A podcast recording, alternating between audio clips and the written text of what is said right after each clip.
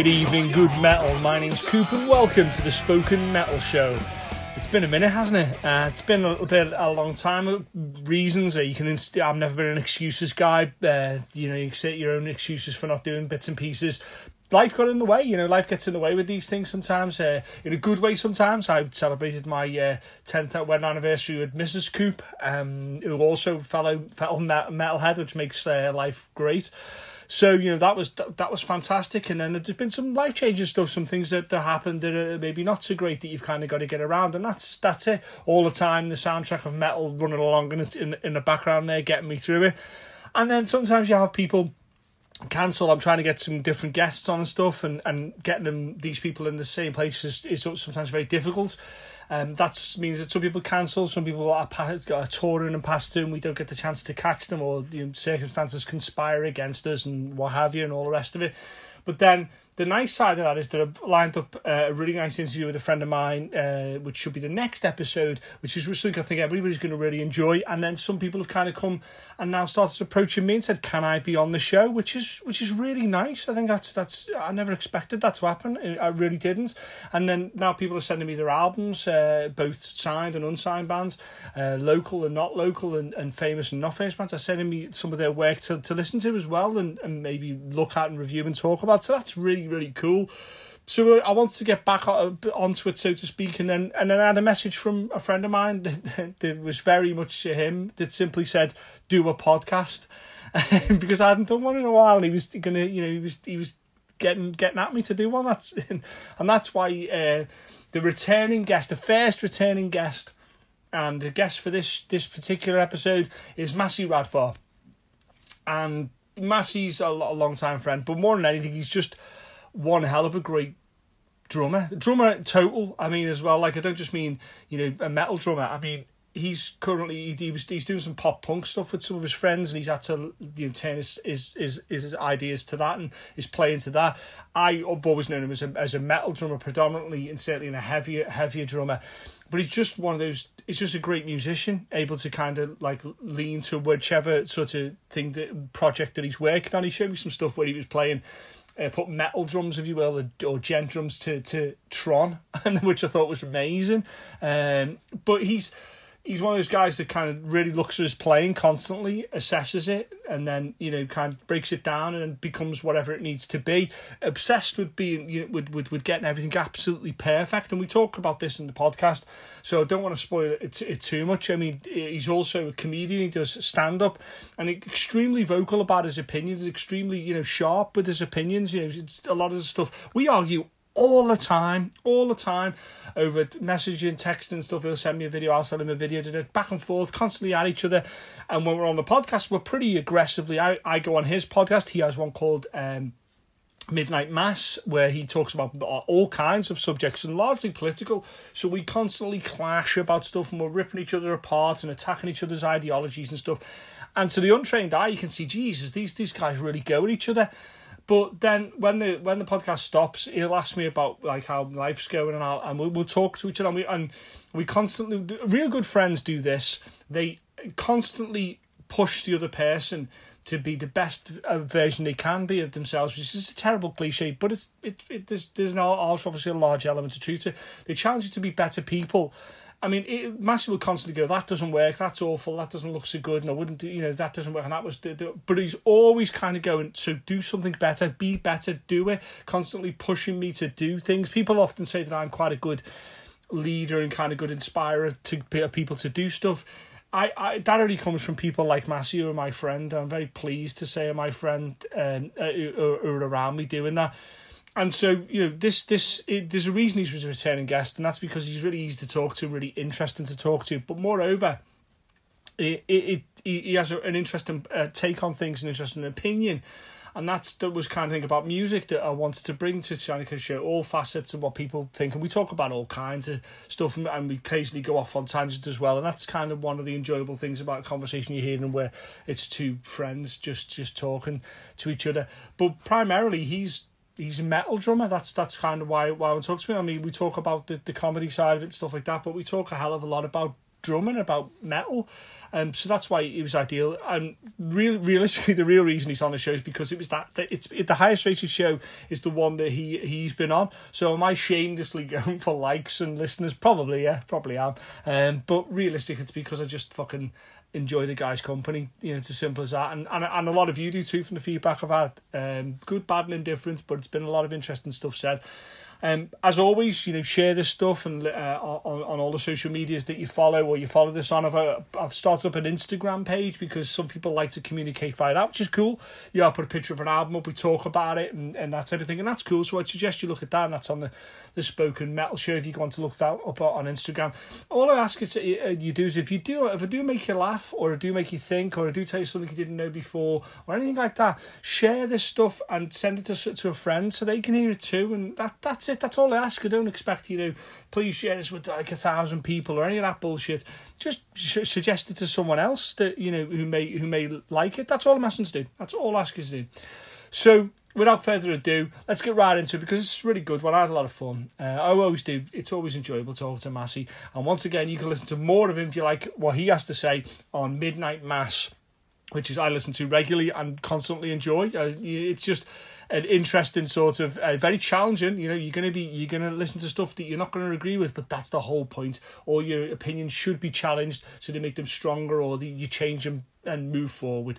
So here we go. So this is me sitting down with my good friend Masseeh Radfar returning guest, first ever returning guest. You fucker, you you're not only the, the most listened to episode, but now you're a returning guest. I'm like fucking fourth of importance on your podcast. It's outrageous. Sorry, it's funny you say fourth. Uh, my, uh, the returning guest, the, the marvelous uh, Masseeh Radfar. Uh, everybody will know from the previous, uh, one of the first podcasts uh, I did with a with a friend. Um, really, really fun one. So we, we were like, fuck it, let's just do another one again. I've been on his a ton of times. You've been on mine four times. Four, four times. Yeah, okay. but now the problem is, is we do this. So if I go on your podcast, that raises your podcast number, how many you've done, and you catch me up. So I try and do one. I try and do my one with you, so I'm one ahead. Is that what it's about? It's about how many podcasts. It's literally that. That's all. That's not the about, only metric we've got. That's, that's We're not getting loads of new listeners, so it's like we need to do more podcasts. Yeah, yeah, That's yeah. how I get my numbers. So I'm I'm with the we're in a little uh, the beautiful sort of church that that is that is Masseeh's attic, recording studio, church attic, whatever you want to do. It always reminds me of. Um, uh, not Midsommar. What was the film he did before Midsommar? Oh fucking! At the end uh, of that, Hereditary. Hereditary. The end of that, they go up in like a little thing, yeah. and it looks like this. Best horror movie of the past. Uh, well, I've yet decade. to watch Midsommar. We'll, we'll get into that. Midsommar's all right, but it's just a bit. It goes on an hour too long, which I not no. Yeah. I normally like it when a film goes on quite long because yeah. let's you know get into it. But fuck me, it just maybe I need to watch it again. Yeah, because usually when I've got like a quite a negative reaction about something, it's it, the, uh, like the thing it was uh, we was when we on the last podcast, which you should definitely t- my last out. podcast because um, the last time I was on your podcast was a good year ago. year I'd ago? say. Oh, I'm sorry, I feel really bad. It'll pass. Uh, and Matty is is like I don't know if anybody listens to the other podcast, probably not, but no, actually, actually a fucking ton of people listen to it. Is a, a comedian a stand-up comedian as well as being a podcaster. So this is the second time I've been on your podcast, and you yes. haven't introduced me as a what? twenty-year metal drummer. How All right, dare okay. you? Didn't, didn't, we, didn't we say that on the last one? Oh, okay. I had to bring it up. I'm right, okay. sure. I'm on the Spoken Metal Show. It's like bringing... I'm a metal drummer, and I bring up comedians. Well, so think, uh, yeah, on the Spoken Metal Show. For, for me, it's, metal, for me, it's like it's like people who are into metal who do other things, like you know, oh, you you you fucking you collect dustbins, and you're also into metal. Masseeh collects pogs, by the way. Um, everything until he says he's a metal but drummer. yeah, he's a, me- I need the rec- metal I need the recognition. it's all about that, well, which is funny, why I do stand up. Because we did, we, we, we were talking about when we when we were not on the podcast. Pretty much primarily, we talk about either politics, movies, or metal. It's one of them, and, and a lot of it's metal, metal. Um, is is the connecting thing we, we often talk about to the point where we were talking about uneven structure um, a couple of days ago. I'm passing back and forth like sort of tracks to listen to. Fucking um, Did you listen to that album? I fucking it's it's. I know your Instagram it, said currently listening to you, but I didn't know whether that no, was. Was that real? Yeah. Is anything on Instagram real? We get to that in a sec. It's not. if it's real. But I listened to the first. Uh, the you told me the first three. First so I was three like, tracks. I won't listen to the whole album because I know it's dense. Yeah. It's musically yeah. sort of. There's a lot going on. With those first three tracks, and you can't pull them apart because they kind of they merge together. It's like a suite. Is um, it's just phenomenal. It's more.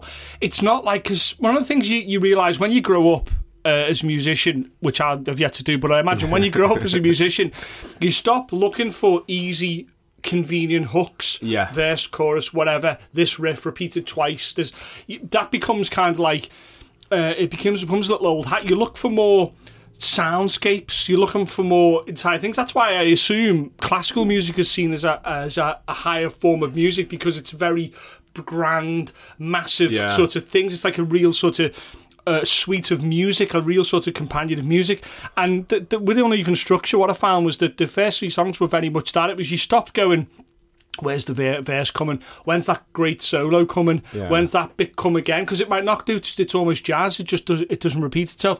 And and then I think the best way you explained it was you talked about. Um, the pulse of it, the, Yeah. the getting the vibe of the not the vibe, the, the groove of it, The groove, and, yeah, yeah, yeah. and you and you found that. So like I was, but that was interesting because you you seem to you seem to exist on two ends of a spectrum. One old music that we liked when we were, were teenagers and stuff, and then massively cutting edge stuff Yeah, or stuff yeah. that's. Uh, what, why is Would you that? consider that super cutting edge? That stuff? Uh, Because I would. But Uh, not super cutting edge because I've heard dissonant sound experiments, Right. which are really their kind of name like. sounds cutting edge. No, no, that's that's what the, the, the bands that do like kind of real sort of Oh, so that's not a band. That's no a genre. But that's that should be, shouldn't it? but it's it's like um, you know, like Stravinsky was doing, where Right. it was just like real sort of jarring things, and bands deliberately making music to be difficult to listen to and and, and difficult to interpret. Um, that for me, that that's the the furthest end of that. But uh, the likes of uneven structure, uh, and a lot of bands on Basick Records, which do a, a lot of these type of things.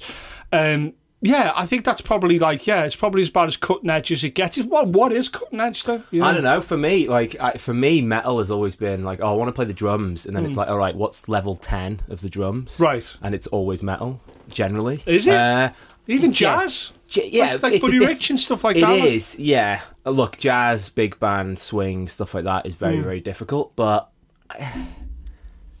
Metal's hard. It's just harder. It is. It is. I think the thing you need to be in is- shape to play metal, Yeah, I whereas think- I you can be a fat cunt playing jazz. Whereas you'd have like classical music, you can be like a violinist and it looks like it's fucking massively aggro while someone's playing a violin. Watch a metal drummer. yeah. Do you know what I mean? Watch like a metal bass player. You know, d- d- it's like it's a workout. It's it's Watch the drum of an infant annihilator play and tell me that fucking Yeah. fucking what's his name? Watch what's that fucking guy? D- Dino from Fear Factory. Watch his right, Right, hand. exactly. Watch that Yeah. for fucking you know industrial strength picking. Like you know. For know, anyone who wants to listen to it, the songs, uh, the band's called Uneven Structure. The album's called Februus, F E B R U U S, and it's an album that I've been listening to since before I went traveling. So like eight years, and I just Hmm. Every time I go to listen to some new music, I'm like, to be fair though, there's still loads to get from this. So Yeah. I go back, and now I've started just jamming along with it every day because I'm like, this is going to be the album that, that, I that's not learn. even considered their best work, is it? From looking, I don't to, know. I think there's. I haven't. um, I haven't got past it yet. Yeah, so I've tried to listen I to new haven't- stuff, and I'm like, yeah. okay, well, I don't fully get this, and the groove in it is just so like the the underlying crazy rhythmic drumming groove that they've got is just so good. Mm. It's like stabby, djent style, but then they sit back, they shift gears quite a lot, and it just yeah, the whole soundscape thing. It reminds me of LD50 by Mudvayne. You know how Yeah, they've got yeah, that um, Terence McKenna kind of chimey sound going all the way through. It's Yeah. similar to that, but with a way that was bigger a, I think I think Mudvayne was one of the first times I heard that kind of this this kind of precursor to djent like it's pre, pre, sort of Right. like that kind of almost mechanical but Yeah. not you know that was the first time I kind of really heard that and I was like what the fuck is Oh, this mate, like you unreal. know Best and, listened to on Magic Mushrooms. and I was and I was well, I'm waiting for someone to do it properly I don't know if it's it's it's not really got there yet um, Plini does a, a, a version of, of it where he mixed that with real good kind of technical shredding as well like Mm. and I think that the two haven't quite happened they probably have if you've heard something like that please you know comment all about it. instrumental, right? Also, I, I suggest you, you you'd like listened- him. It's a bit more ambient. It's a I've bit more. to. I'll listen to the. I've, I got attracted to the album art. Yeah, yeah. Nobody. what, Really, really what nice. attracted to me uh, to to Plini was that he's, he's, it's very guerrilla. So he does it all himself Yeah. to a certain degree. It's all released via you know on on every kind of social media you want. But he also does like tab books for his work, which I think's fucking brilliant. And Mm. when when artists are doing tab books and stuff and playthroughs and stuff for the music, I think that's fucking that's brilliant because there used to be this shielded c- community to doing to doing to doing metal. Like so, if you wanted to learn the um, the guitar part to a particular song, you had to listen to the record, try and pick it away, catch them live, try and watch it, maybe get a guitar tab book, maybe put it in the guitar magazine. We'll do what my Uncle Steve did and pull, push the LP slowly yeah. to hear the fucking solo and yeah. try and slow it down with his hand. and so all that's been lifted now. There's a video of that guitar. There's a video yeah. of the drummer from from uneven structure yeah. playing yeah. I watched it because yeah. I was like, I, I want to see. No, no, it was like a, it looked like a recording studio right, thing. And, really and it was good a, live It had one. mixed cameras, one for his, his oh, nice. for both of his floors. That and, and, play, and I, I, just found it interesting in the same way that I, I like watching someone restore a car. Mm. You know, it see, it just fascinated me that someone operating at, at, that level, like yeah. you know. Um, so how do you find did you, how did you find them? Because it was was it through like betraying the martyrs and stuff? Because I know you. No, so I found all of these bands. This was back when I needed a way of getting introduced to new music. So we're talking like 2011. Yeah. And back then I found a website because I was I searched for an album with download written after it because I couldn't find it on um, like torrent websites. Right. Uh, because you know I don't believe in intellectual property. You believe I think that, yeah. we should pay for music. Didn't know that's retarded. Yeah. yeah. Um, so we've got Lars Ulrich up next, and it's going to be a fabulous conversation. Oh, you're talking about the Meg White of metal? Talk about shit drumming? no, he's great. I love, love, love Lars. He's amazing. I just love, I love saying that. Um, the Meg White of metal is too on the nose. yeah, it's too on the um, nose. And then there was a website called MP3 Boo, MP3 B O O, and mm. I went there and I just clicked on progressive or metal, and then just right. any album I like the look of, downloaded, right. and their their cover was just amazing. It's like yeah, these two towers, like that, yeah. weird. Uh, yeah, I just I think that if you if you've got an idea behind your music, the artwork is another way of expressing that idea. Yeah, I, th- I, think it's one of those things that if something's well presented, even if it's awful, right. you still give it a couple of more moments than you would with something that was produced would, would looks awful. Exactly. When it's laid out for you and you go, okay, like it's like a meal. It's like if it's laid out, you go, well, actually looks nice. You taste it, you go, well, that's awful. You would have tasted it. Whereas if it looks awful, you're probably not even going to get to the tasting part. Right, exactly. Everything is part of whatever the act is. If you do stand up, the first thing, how you look, the first thing you say when you got on stage, it's all part of it, the act. Is that something we've lost? then um, in, in certainly in music and maybe in metal is the album cover and the I do, inlay. We had this conversation we did, about 15 years ago yeah, in the Bootle Saloon. God rest its soul. Yeah, God bless um, it. And I remember saying, I'm fine with having everything digital, all the artwork you, digital. You, you, stuff. you got rid of all your. every Smashing Pumpkin CD. CDs. Like 70 Pumpkin CDs, and they've only made like albums back yeah. then, like five. But you got rid of all that. I got rid of all that because I don't need things. Yeah. Uh, I'm going traveling, and yeah. things hold us back. I've had this weird thing with like owning things over my entire life. It's really weird. But now I've come, I've gone full circle. Like I'm really enjoying actual books, like wooden books. Yeah. You know what I mean? Yeah. yeah from like trees and shit. I'm yeah. really enjoying that. And it's the same thing with like music. Although I don't want to necessarily take a CD out and put it into a CD player and play it there's a ritual in doing that, yes. which means I kind of respect what I'm doing more because I'm having to put a bit yeah. of effort in, and yeah. I'll listen to the whole thing because I can't be asked changing whatever or you know. Yeah. Whereas now I just go on Spotify. I don't even open Spotify because it's too convenient. Stuff's far too easy. Mm. What I'm well, saying is we need CDs and we need a war so that it's hard to get those CDs. So we really appreciate music again. oh, we got to a war over for yeah. CDs. I'm in a really bad mood today, so I was going to ask you if you wanted me to yes! start on your podcast yes! or not. No, no, that's fucking. I love that. But you know, I mean, it's it's weird, isn't it? It's like I, I was we, after we were talking. Uh, Matthew sent me some bits and pieces about uh, kind of fame and stuff, and there was a, a an interesting documentary by Mouthy Buddha Mouthy about Buddha, it, about yeah. fame and Justin Bieber and stuff. Which is uh, anybody listening to this, uh, uh, listen to a metal podcast and a Bieber comes up is always going to be surprised. But it was interesting, and when I went back and listened to The Wall again Mm. Um, but I have it on. I, I could listen to it on Spotify, which is interesting because if you go to listen to the Wall on How Spotify, I've never listened to the Wall. Keep going. It's fucking outrageous. um, no, never, I, never on again. Uh, but the point being is, if you go to listen to it on Spotify, it's chopped up like a like a Happy Meal. So right. it's not presented in the way that Waters what wanted to. So, so uh, I mean, I've got me. I won't do it on the phone now. But so is it just tra- you mean like tracks? So or? you put Spotify in, and you put. Uh, what do, I'll, I'll, I'll, try it now because I tried to do it um, with it. So let's say, for example, so uh, search the wall. Okay, um, and I'll put a shit. Share the point I'm trying to make now. Remastered version of the wall album. Um, so it doesn't play it. Does it play it in order? I, can't, I don't think you can play it in order. I might be wrong about You know, there's this. a shuffle button on there. Yeah, right? yeah, yeah. But I, am looking at the list as well, and I don't think it lets you play it in order.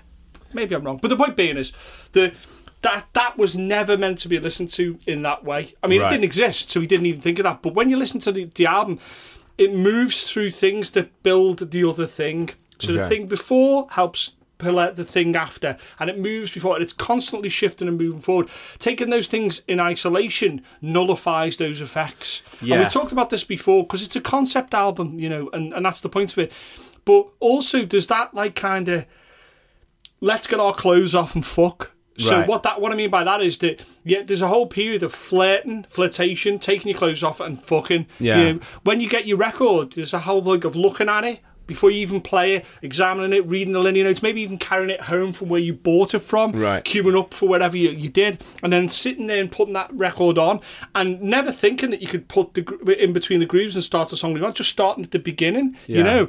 And that whole process has been taken away from us. This, this, Something's this generation, lost, yeah, sure. Yeah. And it's that commitment, and commitment is the correct word you say there to to the to the to listening to someone's piece of art. Yeah, it's the it's the equivalent of going to a concert and being on your phone. It's just it's the same thing. It's right. Your hundred percent of your attention must be focused in order to get hundred percent of what that artist in turn in turn wants to get out of it. Yeah. So did you when did you regret that when you, you got rid of all your CDs? You digitized everything. Did you miss picking up a record and? Uh, I don't know. Probably I don't know. I'm starting to now see the value in it, but. Mm um, I think that it, it, what we're talking about is just the product of the fact that we've lived through both eras. It's a different yeah. era of music, right? Because remember, some people lived in the hey, let's listen to that song, pick up a banjo around the campfire era. Yeah, that's so, the only so for way some people, music was about lighting a fire first. Yeah, right. Uh, and no doubt something has been lost by us not having that experience. I yeah. think that all these experiences are valid. Rituals are good, and I don't think there's one correct way of doing it. Like, mm. imagine, like, oh, should we watch Dumb and Dumber, or should we just like quickly watch a few clips from Dumb and Dumber? Now, you right. wouldn't want to only watch clips of Dumb and Dumber, right? You'd want to watch the whole movie. Sometimes, oh fuck it, let's go for something more epic. Schindler's List. Actually, you wouldn't watch clips of Schindler's List. Jesus. I don't know. I reckon I'd probably think, watch a clip or I think, two. I think you know what? You can see what my point is. You, the point of ritual is, is probably yeah, an interesting way to away yeah, from the Holocaust. Is, is the is you can shift it to uh, different rituals. So you might want to quickly hear the right the breakdown in a Korn song. I want to quickly hear that because it's really fucking cool. I maybe don't like bits of the song. Then you can go, okay, I want to sit down and listen to this album because it's a classic album released, you know, 20 years ago. Or I just want to hear the song because I really like the song, don't like anything else on the record. Yeah. As much as I'm putting down technology and, and the move forward and, and the old man shouting at the clouds type of thing, I also understand that sometimes it can be incredibly useful. I think it's just that what happens is the easy route is presented all the time. The e- we go for the easy route, and I think that probably the, the best thing to best way to think about this is just because a new technology comes along doesn't mean you yeah. fuck off the old way of doing things. Yeah, yeah, they're both valid mm. for they're both tools for different do you know what I mean? They're just different tools for different I, I will, jobs. I will be releasing this podcast on a track. Uh, yeah, uh, and on bo- and on a message in a bottle. gonna... Release that on cassette. Just throw, just throw in a bottle. Imagine that. Just release that. Someone reads it all out. But yeah, bottle with a podcast in it, with cork in it, and then a, uh, a USB, USB, drive with a podcast on well, it. Well, don't they call them? They're called rubber ducks, aren't they? Isn't? What? Have you not heard this? No. So okay, so one of the things that exists because I always I thought uh, I remember reading the Ricky Gervais's first live show, and he was doing. You podcasts. read his live show. I read about his live oh, about show. his live show. Fucking hell, you're in a bad mood today. Jeez, you fucking read. You said R, E, and A, D, and it's. I didn't know what you. I thought that because we're I talking about about, about Ricky Gervais's. Yeah, Ricky Gervais's live show. I read that I'm in a bad mood. he when he was doing podcasting at the same time, and he was really right. pushing that. He was known as the Podfather for a while because he was really one of those guys at the, at the top of the mountain. Stephen Pilkington doing it, wasn't it? For yeah, yeah, yeah, and Stephen Merchant.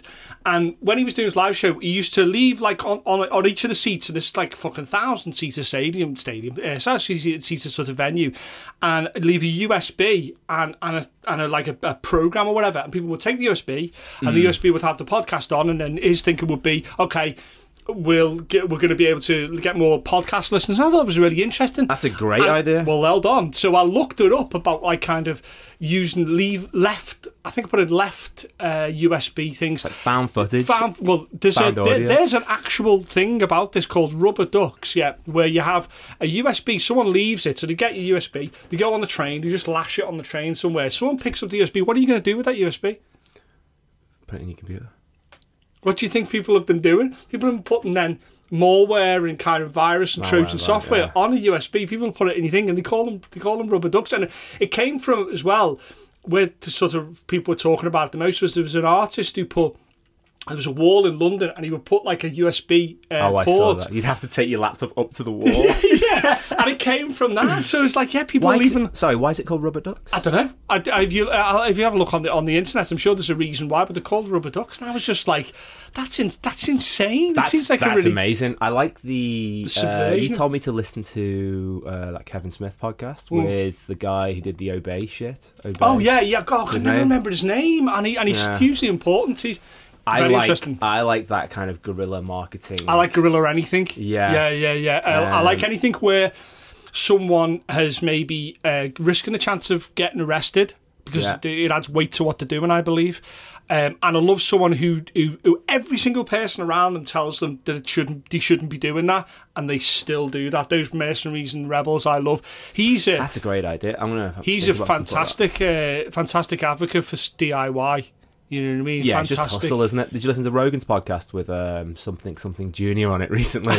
no, no, I've got. He a... had a uh, really good one about hustling for comic stand-ups, right? Like how to get. Like he had this great story which basically about how he blagged to he blagged onto some show to get yeah. onto some other show. Yeah. And all he had to do on this evening, I'm ruining it, but make sure these two guys who was blagging didn't meet each other, but they were both going to be oh, at the play event. each other off. Like... Oh, it was ama- it was amazing. It was so good. I've I'll, written down I'll, here a thousand seater stadium because you said that. Can you imagine what that would be? A thousand like? seater stadium, massive, massive stadium. Fuck, Wembley's had only a thousand of fucking seats. stage set up now for fucking Metallica. it probably is. I, I watched it recently. I watched. Um, they're doing. They were doing S and M two in uh, in uh, I think what? San Francisco. Uh, no, not San Francisco. It might have been Toronto.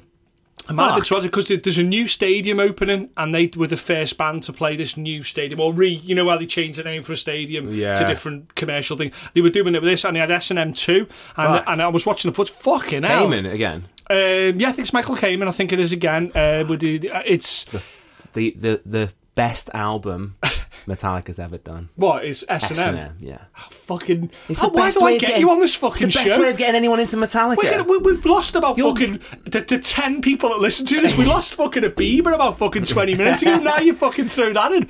This yeah, but your, your wife mood. reckons there's no Metallica album. Like, bastard. fucking a and she might it's be a different band. She might be right. I know, but... she might be, but F- yeah. No, I think so. Yeah. No, but, but if you want to get someone into Metallica, right, right, who isn't into metal, you would you would suggest S and M to if get someone, someone, into, into if someone who isn't into metal. You go, oh, listen to this. It starts. It opens with an orchestra because it's got classical music. Yeah, but then classical music notoriously the most it's difficult the to get into. for the screaming shit. Yeah, before you put give, give an S and M, and in a few years they'll be listening to Cold Chamber. That's what I'm saying. It's lube. It's just lube. That's, That's all it is. For me, it makes it even more convoluted. Why? It just because it's even like classical music. What they do is apparently um, same same genre. I saw the set list. I've never. I they, they put it on in cinemas. You go to the cinema and see it, which I thought was weird. That's insane. Um, the, I saw the set list, and there's there's a couple of sections on it where they have the classical orchestra play non-Metallica classical pieces as well. There's like two or three of them in between, like Ecstasy of Gold. And I, well, yeah, I was like, I was like, what the fuck is is that about? But it, like classical music, notoriously the hardest thing to get into. I wouldn't, I would not get not suggest this. I remember S and M had no fam. This is like S and M came out sort of just as the internet was really kind of taking hold but it was still difficult to know when new stuff was coming out unless you were fucking ran on it. Mm. And I remember stumbling on it when they were like, "Oh yeah, Metallica have done this live album," and it was like almost throwaway. Like, oh, they've done a live album with it with That's an orchestra. Great album. Oh no, listen, I think it's a great album. Only, only sort of underpinned by the fact that they almost don't take it seriously. There's a bit where Hetfield goes, uh, uh, if you guys agree with me that S and M is Metallica's best album, yeah. stop playing this podcast right now. Delete your podcast app and then re-download the podcast just to bump the numbers up for him as a vote to say, "Look, everyone fucking agrees," because he'll see that extra download. Fuck, like, fuck all of a sudden it's triple. You know what? you, you what? I'll, I'll fucking die on that hill. That's you fucking. Did, a, everybody do that? Do that, and if you don't, yeah, fuck you because yeah. you don't believe it enough. Like you fucking. But it's it's a great. There's album. a bit. There's a bit where Hetfield goes um, of Wolfgang and Man before they do of and Man, and he goes, uh, and he's like, Larry goes, I don't get it, and I kind of like.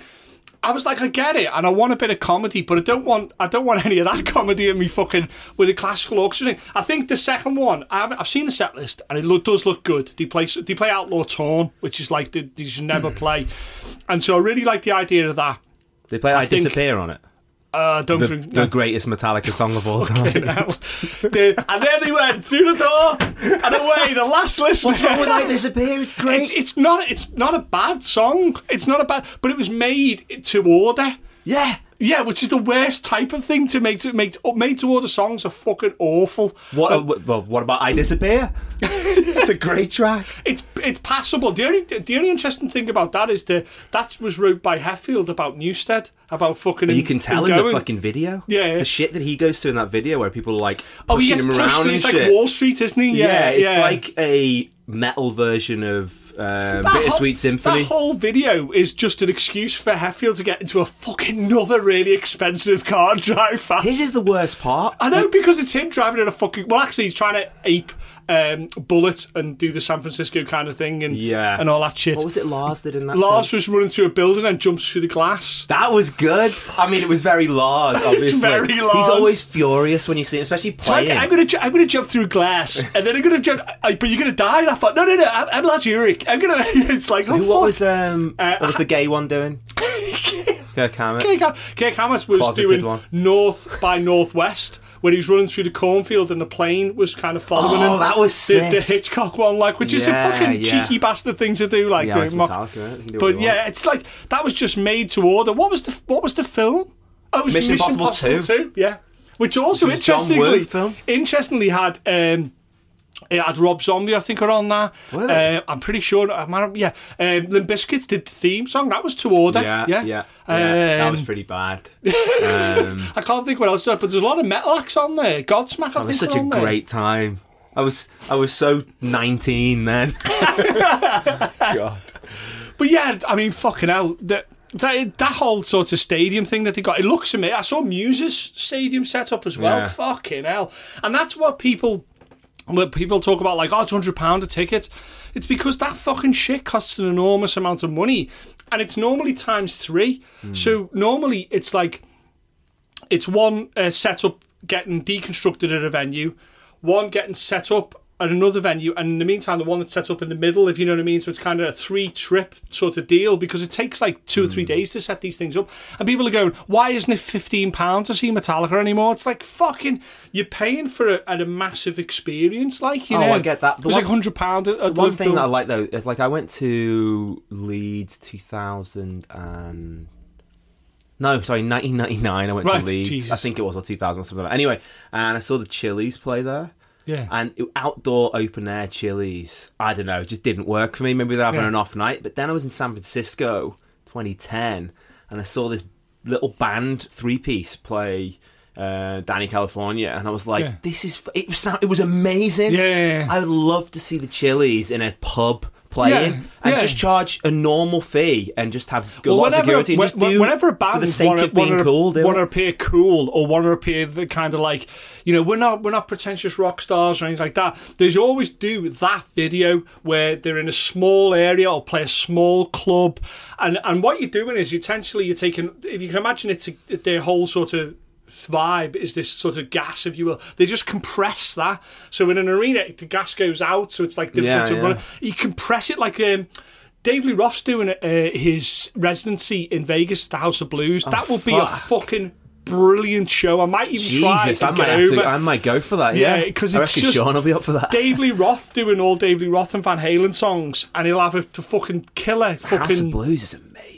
Yeah, it's you know so it's all about like it's like a, it's like a meal. It's like people go, "Oh, what's the best meal you've ever had?" It, there's a situationalism to it. Yeah. So it's much as it's where you are, how you feel at the time, the weather. Exactly. If you're in a small room, a big room. Some of the best meals I've I've had have been in fast food places, but there's been loads of people all around. We've had, and it's been and actually the same can be true for gigs.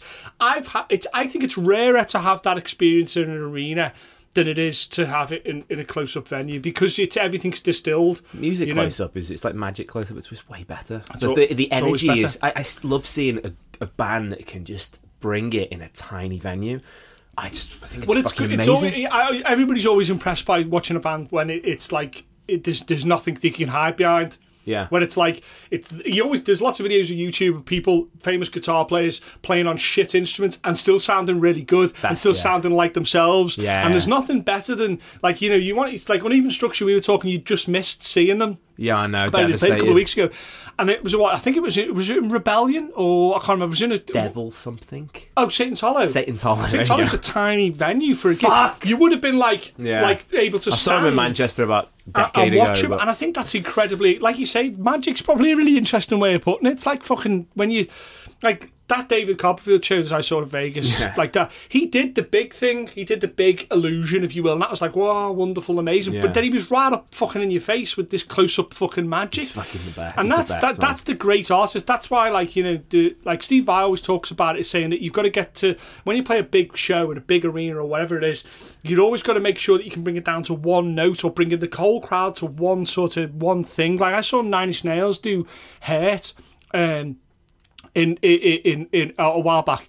And it, he brought he brought it down to just him and his voice, and I thought that was incredible. It was, and it was in, still an arena, but everybody was invested. Yeah. Um, and and I think yeah, seeing seeing I, you're always going to prefer to see a band playing in, in your fucking backyard, aren't you? You're But like always then, that. so because of that, you have to. I don't know. You're more likely to do this because you see a lot of bands, but you then have to find a band when they're just starting out, and it's like, all right, I get that. Yeah. but I don't want to have missed that time. But again, you don't want to make it so prohibitively expensive it's tough. that Yeah. people can't go along to it, and you get fucking. So uh, yeah, it's hard. I think it'd take a really actually cool band to just put is a it, night is, on is like that. anybody doing that? Is I anybody? don't know. I haven't. I, I don't. I think that I think seeing uneven structure and bands like that is the closest you're going to get to it. You're like, Yeah, fuck, yeah, these yeah. guys are really before because they they're never stadium. they're never going to cross to mainstream. It's just not going to happen. That music and and and the the, the charts or whatever you know Hmm. thing you use to to, to mediate it. Eh, they're never going to cross over. They're always going to be academy bands. You know? Yeah. A lot of a lot of people, you know, when like It's a nice level of fame, that though. I, I guess I don't know. After I mean, what we were talking about yesterday, Yeah. Would you really want people like coming and looking in your shit and like, oh, what have was interesting? I tell you, what was interesting about that drum playthrough that I saw. I didn't see any negative comments. I mean, I didn't. There was a couple of hundred comments, but I didn't see any You negative comments. And I thought that was fascinating. I thought there's going to bound to be someone who goes, "Fuck you," it, there's no feeling to it, or whatever it may be.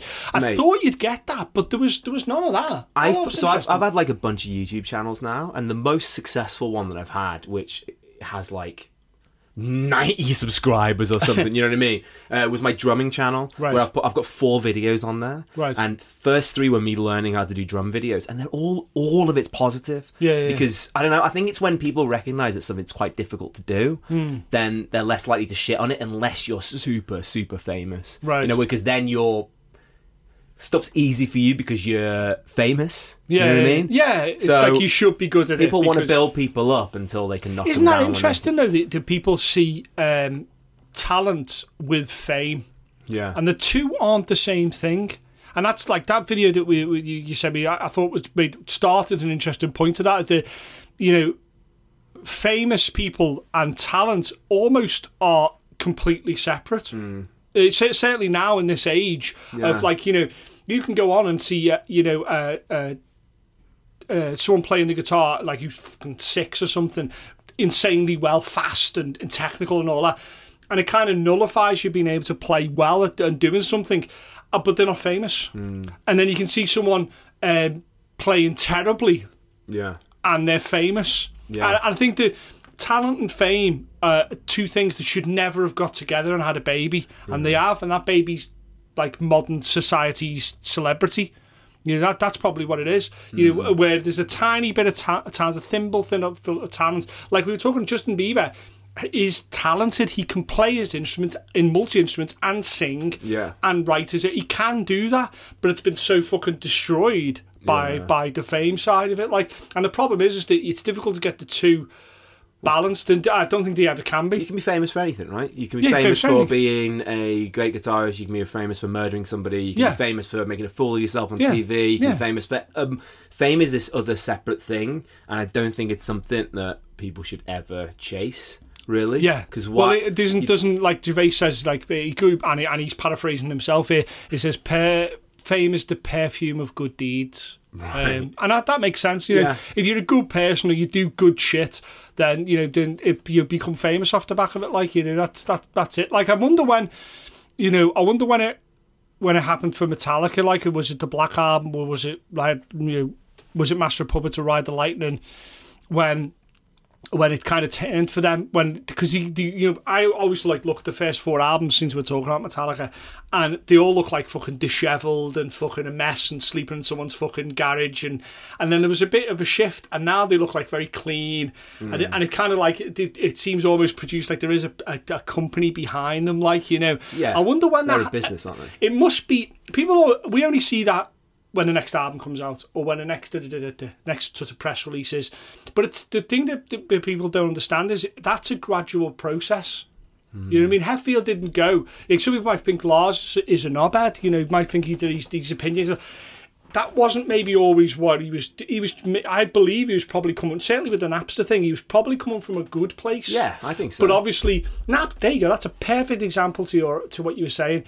That someone he's a millionaire rock star that attacks Napster. Yeah. No one held weight in what he was saying because he'd be like, "Fuck you, you've got enough money. Why right. would why do that?" If he hadn't been, if he'd been a barroom musician and gone after a Napster and launched this big campaign, maybe people would have been like, "You know what? Might have a point there. Might have listened to." Yeah, yeah, because the motivations are different, aren't they? Yeah. Well, no, the assumed motivations the are different. because people are like, "Oh, you're doing it for more money." When he was trying to say, "Listen, if I'm a garage mechanic and I fix your car, I won't fucking paying." You know what I mean? Because I put work and I put work into this song. You've took this song, da, da, da, and we get neatly onto. I think that analogy breaks down. Yeah. Well, do you get onto your your thing of all ownership is is this theft? The legend You can't own anything. You can't. Yeah, it's like you're not stealing music. It's just hearing music. That's all you're doing is hearing it. Yeah. You sell if you just because somebody does something and then they found a way of charging people money for it doesn't mean they then have a right to charge people money for something because it doesn't give it inherent value as well. no, of course it doesn't. It's that. an exchange value that it has based on technology at the time. So mm. We have to press CDs and you have to get a CD off somebody and no one owns CD I, I wonder if that guy with the banjo at the uh, at the campfire I wonder if he sat down. Imagine this. So we're sitting at the campfire. This is like, I don't know, 1800s, 1700s, you know, and we're sitting at the campfire. We've met uh, on the way to wherever we are. The Gold Rush, San Francisco. Yeah, the Gold Rush, San Francisco. Yeah, we, we yeah. I've got a banjo, you've got a banjo. We play on street corners for money and stuff like that. And I go, um, so I've got this this song. I, I learned this song. Can I hear uh, it? Well, yeah, but you, it's 50 cents, isn't it? So all right, cool. Well, yeah, cool. All right, here's fifty cents. Okay, play me your song. Right, no, no, no. But it's fifty cents from you. Yeah. But then I'm gonna I'm gonna teach it to other people now, so you have to you have to you have to pay for that as well. Well, no, now. because I, I wanted to hear it, and you're not going to play it unless I give you the fifty cents. Yeah, so but you, I, you, I need to know that you're not going to play it with to someone else. Well, you can't. You, no, you, you can't give it to someone else. That's my song. Right. Okay. Then don't play it. You have to keep it in your head because if I hear it, I'm going to play it, and do you know what? I'm going to play it better than you. Oh, what? Hold on. What if you go to the to the bar down the road and you get the gig and you and that's the song you play first? I don't know. That's your. That's not my problem. Yeah, but that's my song. I, I paid what if what if I build something and then you use it to smash someone's head in? That's not your your problem. That's my problem. I, what I and, did with it. And and the madness of that conversation is the reason it never existed.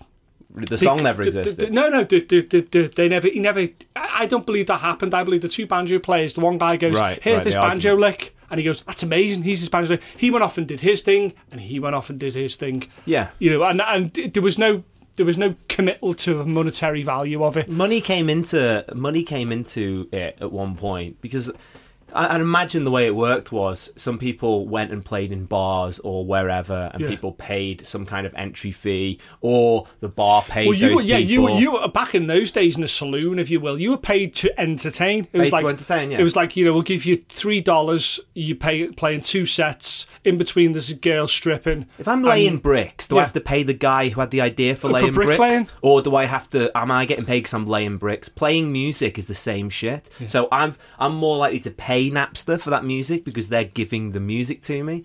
I don't think that Metallica or bell end so with a guitar what's interest, anything. What's, what's, interesting now is that um, again, I think speaking to, as a bell with a drum today, kit. in fact, today, Led Zeppelin are going back into the. Uh, into the courts to to to sue someone because they think that they took elements of Stairway to Heaven from them. From no, Led, Led Zeppelin are getting sued. You mean? I don't know. I think this Led Zeppelin is suing someone else because they. Oh no, it might be. You might be right. It might be.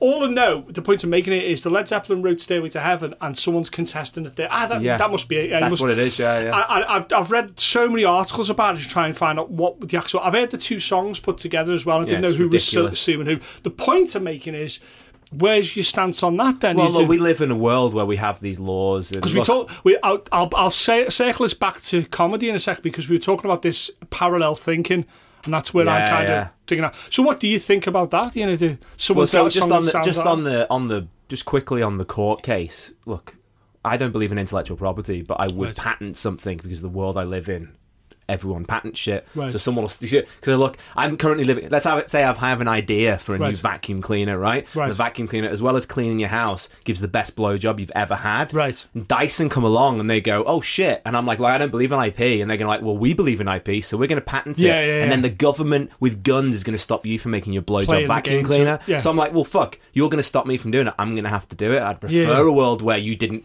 isn't pay that, isn't people a, with guns to a, stop me from doing something. Isn't that a terrible way though of, of constructing social rules and structure what? and law. Yeah, laws and guns pointing the, the, at people. The basically, yeah. because he follows the law and you don't, that that that that, that well, becomes forced, the law. Yeah, he's forced. He's forced my hand. But all that's going on with IP, let's not forget, someone's having an idea, whatever that idea is, yeah. and then they say to people with guns, the government, mm. "I'll pay you some money." So you f- point those guns at other people who are copying me. Masseeh's copying my idea, Jesus. pointing the guns at him. It's not fair. So, so that's two, all that's happening. Have you heard there. the two songs? The, the, the, yeah, I have yeah. heard them. Yeah. And what do you think? It sounds very similar. They apparently they toured with Led Zeppelin or something, yeah, and they stole it. They're not like million miles away. They've been in the same. All place. I'm saying is that Led Zeppelin probably did it better. They did right. do it better because they're Led Zeppelin. Right. This bat, but Led Zeppelin also made their bed well, fucking deal with it, you know. Yeah, And no doubt this is some kind of karmic thing that's coming around again, and they've probably sued someone else over music at some point. So yeah, do you think, who do enjoy. You who do you think's behind it? Do you think Robert Plant is uh, and Jimmy Page? Do you think they're really kind of going, what? Fucking call the lawyers. Do you really think it's them? I always think I always think when, when I see like Motorhead t-shirts and stuff and Metallica and Slayer t-shirts and next, I always think to myself, surely there's a gatekeeper. Surely, and it, is it the, really the band? Is the that guy? Probably not. It's Smash probably... cut to Jimmy Page in, in his beautiful mansion some somewhere going.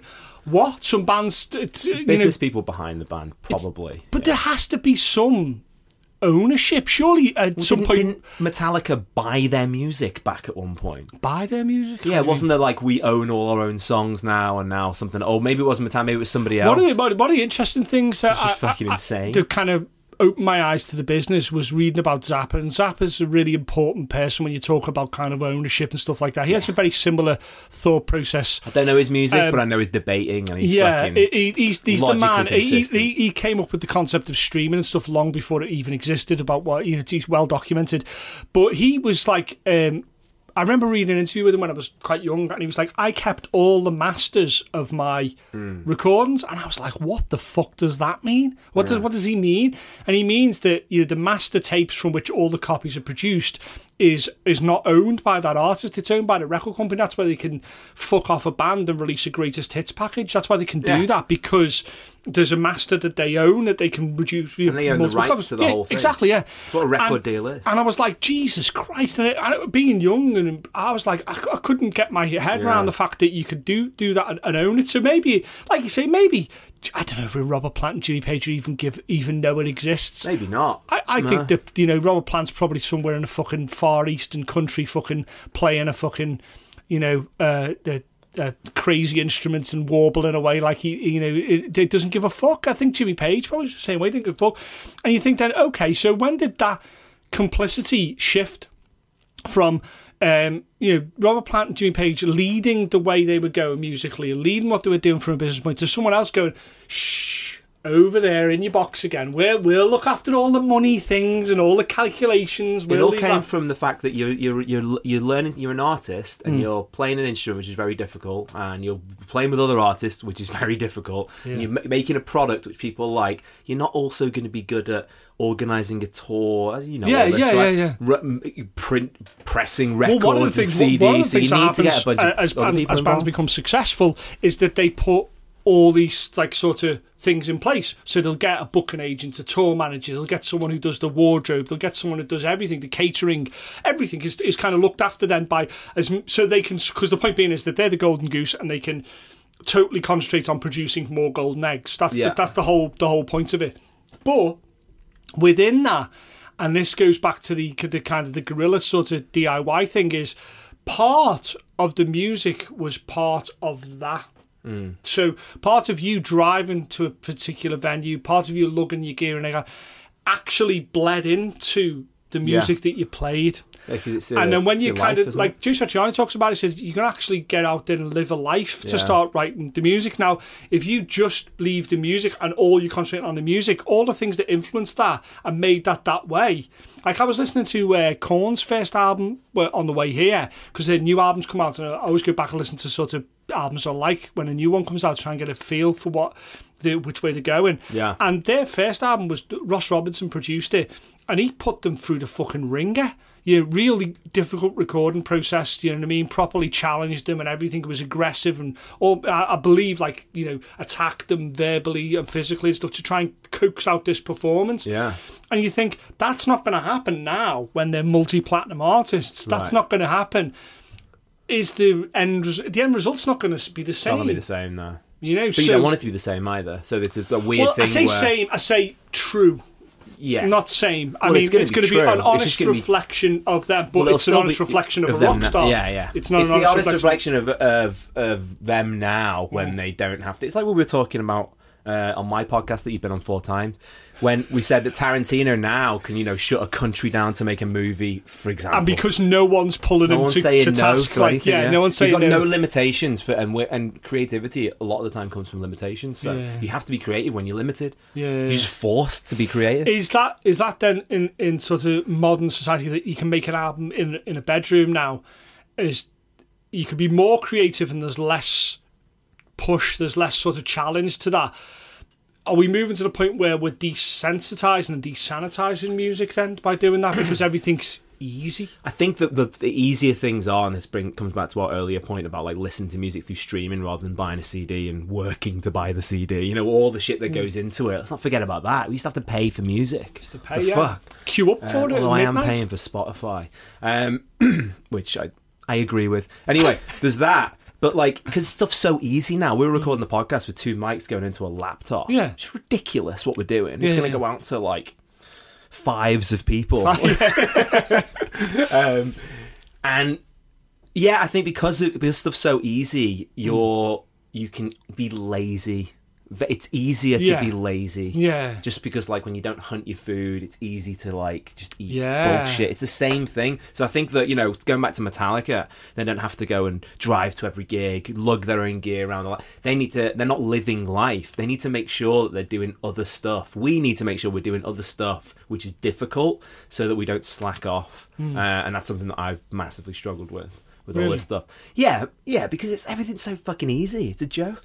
It's yeah, a, yeah. It's, a, joke. Is it what it? I This think, life we're living compared to our parents is an oh. absolute fucking oh, joke. oh god, yeah. The fact that I right now I can listen to any song ever recorded, human the, history. Just the world of uh, work that we live in as well. Everyone's like just living. I know people who went down the mines and went to war. Yeah, we, I, I, we're, we're still maybe what two generations removed from a generation that went to war. Yeah, certainly, you know, the Falklands and uh, you know to Vietnam and stuff like that. And well, I only have to look at it in my own family. Yeah. So it's on my on the English side. It's like my nan and that were in World War Two. But then on my dad's side, it was like, oh no, when he was 20, Iran Iraq war. So yeah, I've, got yeah. I've got both sides. I'm like, okay, this is really Huge. close here. Yeah. And then this is like miles away. living living through religious intolerance where you couldn't speak, not like not not Yeah. doing action. Could, with this conversation where it happened couldn't happen. Yeah. taboo. My dad just my dad just published a poetry book in Iran, Wow. and there was a three month delay while it went to the Ministry of Art. With You know, the censors for the com- the country, a poetry the book. The Ministry of Art, Ministry- something like that, yeah. or- yeah, that shouldn't really. Yeah, government Just and like art government, like they're like- looking through it, like yes, this isn't subversive in any way. Uh, you haven't in any way given. Did he? Did he get edited?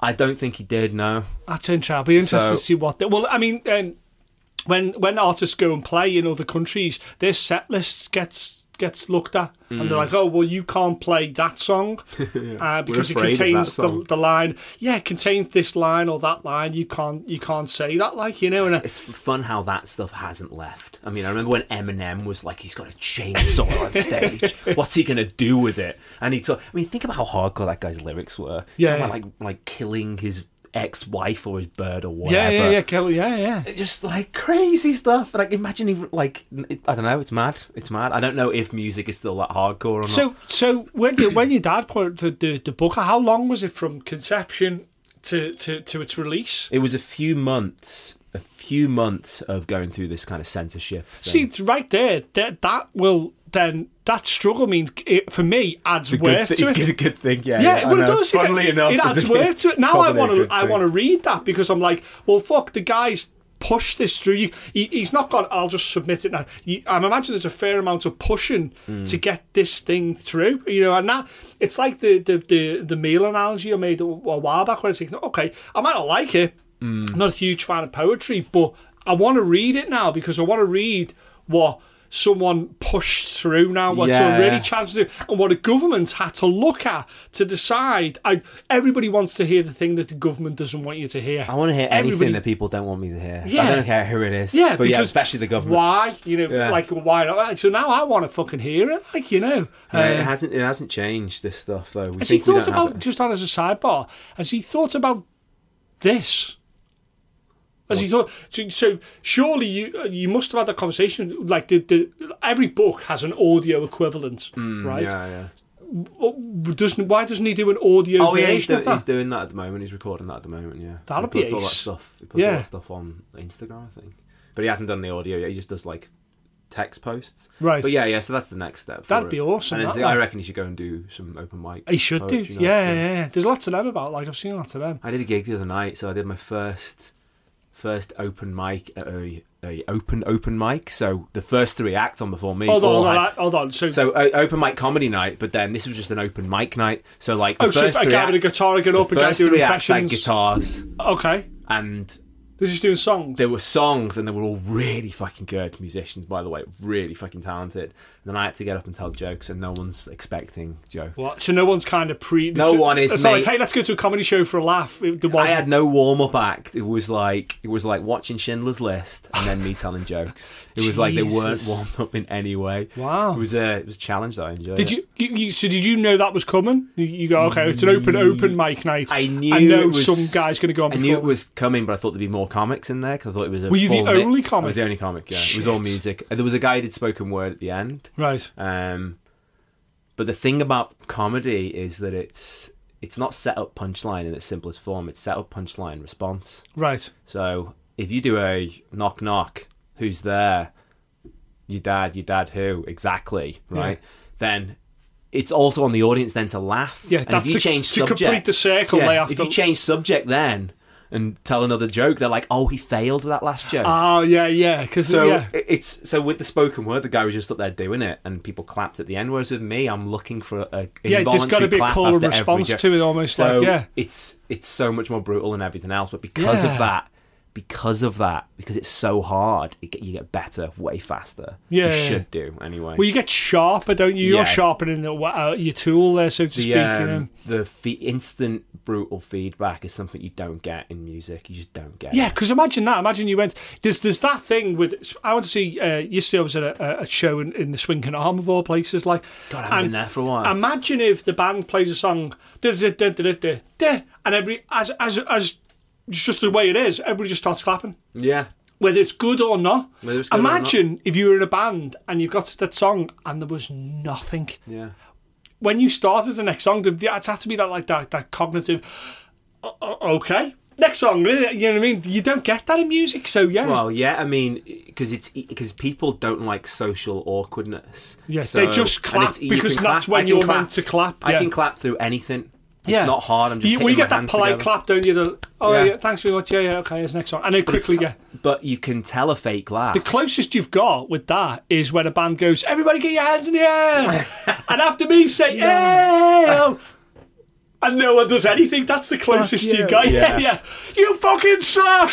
Yeah. Thank you. if you're not going to get a heckler or someone doing, yeah, it's. I, I think that people even in that situation yeah. though, they could do it and they could fake. How would you know if they're enthusiastic or not? People can right. fake enthusiasm, but it's hard to fake a laugh that's actually. Well, you can't. That's genuine. A, that's why comedy's well, so brutal. You can hear it and you yeah. can hear people laugh. Like you can always tell when there's a. Comic. Did you not land on the first bit then? First bit did land. oh, that's, that's okay. I. But that's because I addressed the situation. Yeah, you you you weaponize that then, don't you? Go, okay, like, oh, a guy, a guy crying over his ex. That's a great opening act for me to talk about whatever comedy. Yeah, yeah, and then yeah, it yeah. went into it. But then with every joke, it was like, because my stuff's quite offensive. Yeah. Um, I was just looking. I was way more in the moment than I normally am. Okay. So I was looking around the room, making eye contact with people like, did you laugh at this? Did you laugh at this? And I, went, I wanted to make sure I got everyone at one point. Right. And I got everyone at one point. Okay. So for me, that was like a win because I went in with super low expectations. I was like, okay, if I can just get people to laugh, then that's better than yeah. bombing, right? Yeah, yeah. Whereas I did a gig on Friday, Thursday, and it was like no Friday. It was a Friday night gig, so it was like oh fuck.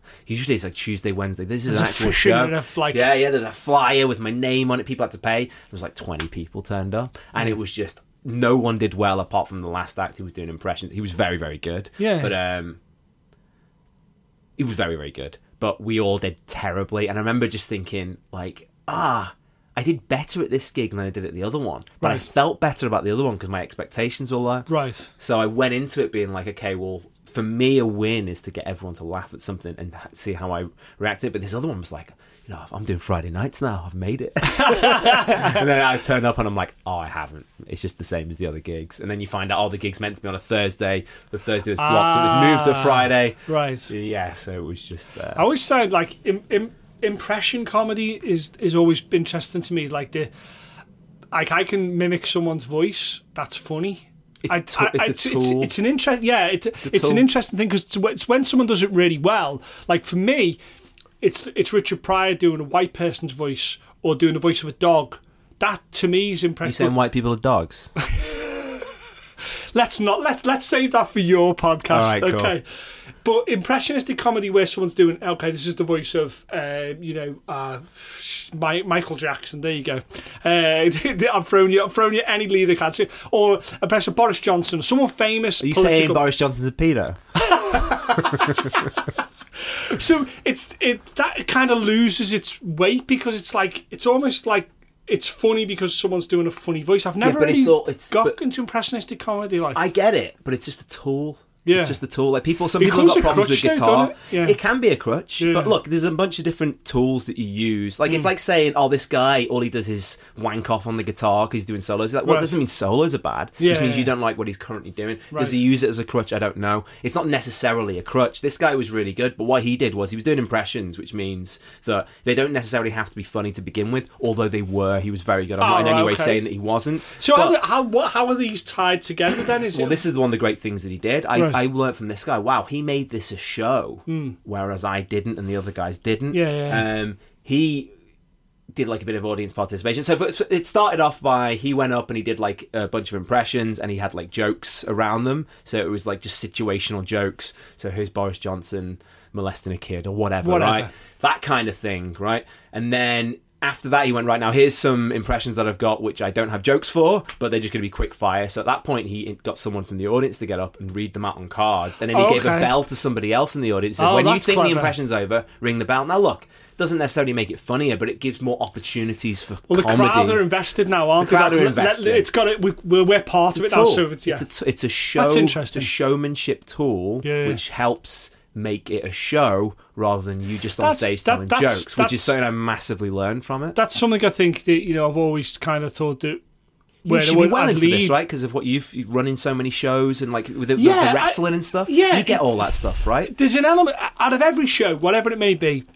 There's an element of entertainment. That's yeah. what it. That's the only reason I ever kind of got involved with with with kind of touring and stuff is I just want to be part of the show. And the the commitment you make is between you and the audience where you're like for the, the time you're with me or with something that I'm doing, I will give you a value and an experience that you will go mm. away mm. after and enjoy. That's yeah. the that's the commitment. And with any kind of thing, be it wrestling, be it like kind of a music one, a comedy, there's there's some tropes and there's some co- sort of things that you know you can play to each time, some conventions that you can play to, but every so often you have to find the edges of of the map to push because that's how we get to new things. Like Yeah. you know, people think that like um, Chappelle doing arena shows is unbelievable. They're like, how, how can he do an arena show? Watch Steve Martin when he was at his height. Watch Richard Pryor when he was at his height. They was they were playing arena shows. These aren't any any anything different. So for me, it's always interesting to see how those tropes are employed by comedians like mm. that. There, that's that's intr- giving a bell out to the guys and things. That's kind of intrinsic to comedy, and I find that interesting to me. Like you know, there is like the, the musical equivalent to that is when bands go, you fans choose the set.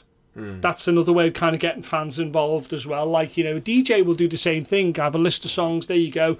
Play this song for me. Okay, now I'm invested Yeah. because he might play my song next. And it's all about, ultimately, it's all about the connection between the audience and the entertainer or the artist. The audience and the artist is probably the better way to put it.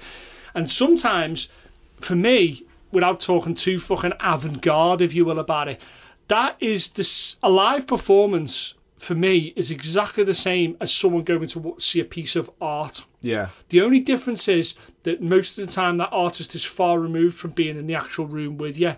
And so the connection is sometimes people go to see art and they see a famous piece of art and, you know, if Van Gogh isn't, isn't there to explain what he meant by it and what he was doing with it. And sometimes you're on your own and you've got to interpret it. And all we're doing with music and comedy is helping someone interpret that, bringing them closer to, to, to that connection. That's all I believe ultimately any artistic endeavour is.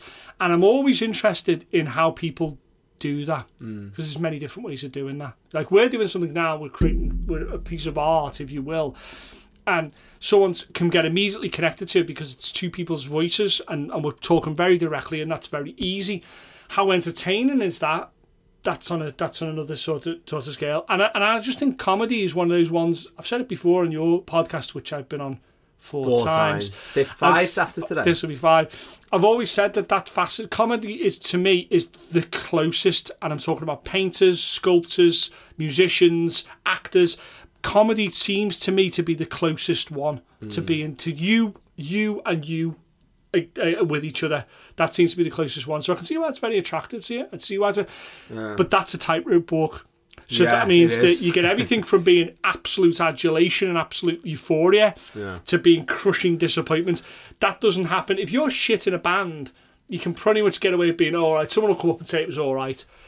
Comedy is Yeah. the is the two ends of the spectrum. Yeah, it's Yeah. fucking hardcore. I do I do like that whole idea though of like oh you know you can just be up there telling jokes but also there's other tools you can use to make it more of a because you got the audience has got their guard up generally Right. uh, especially if like your first joke doesn't land that's Yeah. another one they're like oh this guy kind of sucks um so yeah i'm i'm i learn i'm trying to learn something from every single set that I do, in which case it's not a, a failure. However, having had a run of five really good shows and then two ones which weren't so good, Yeah. I'm now dreading the four shows next week. I've got four back to back. That's outrageous. This week, sh- Have you got any week- shows on the same day?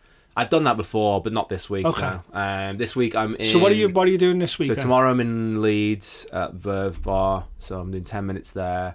Uh, Wednesday I am in I'm in Blackpool.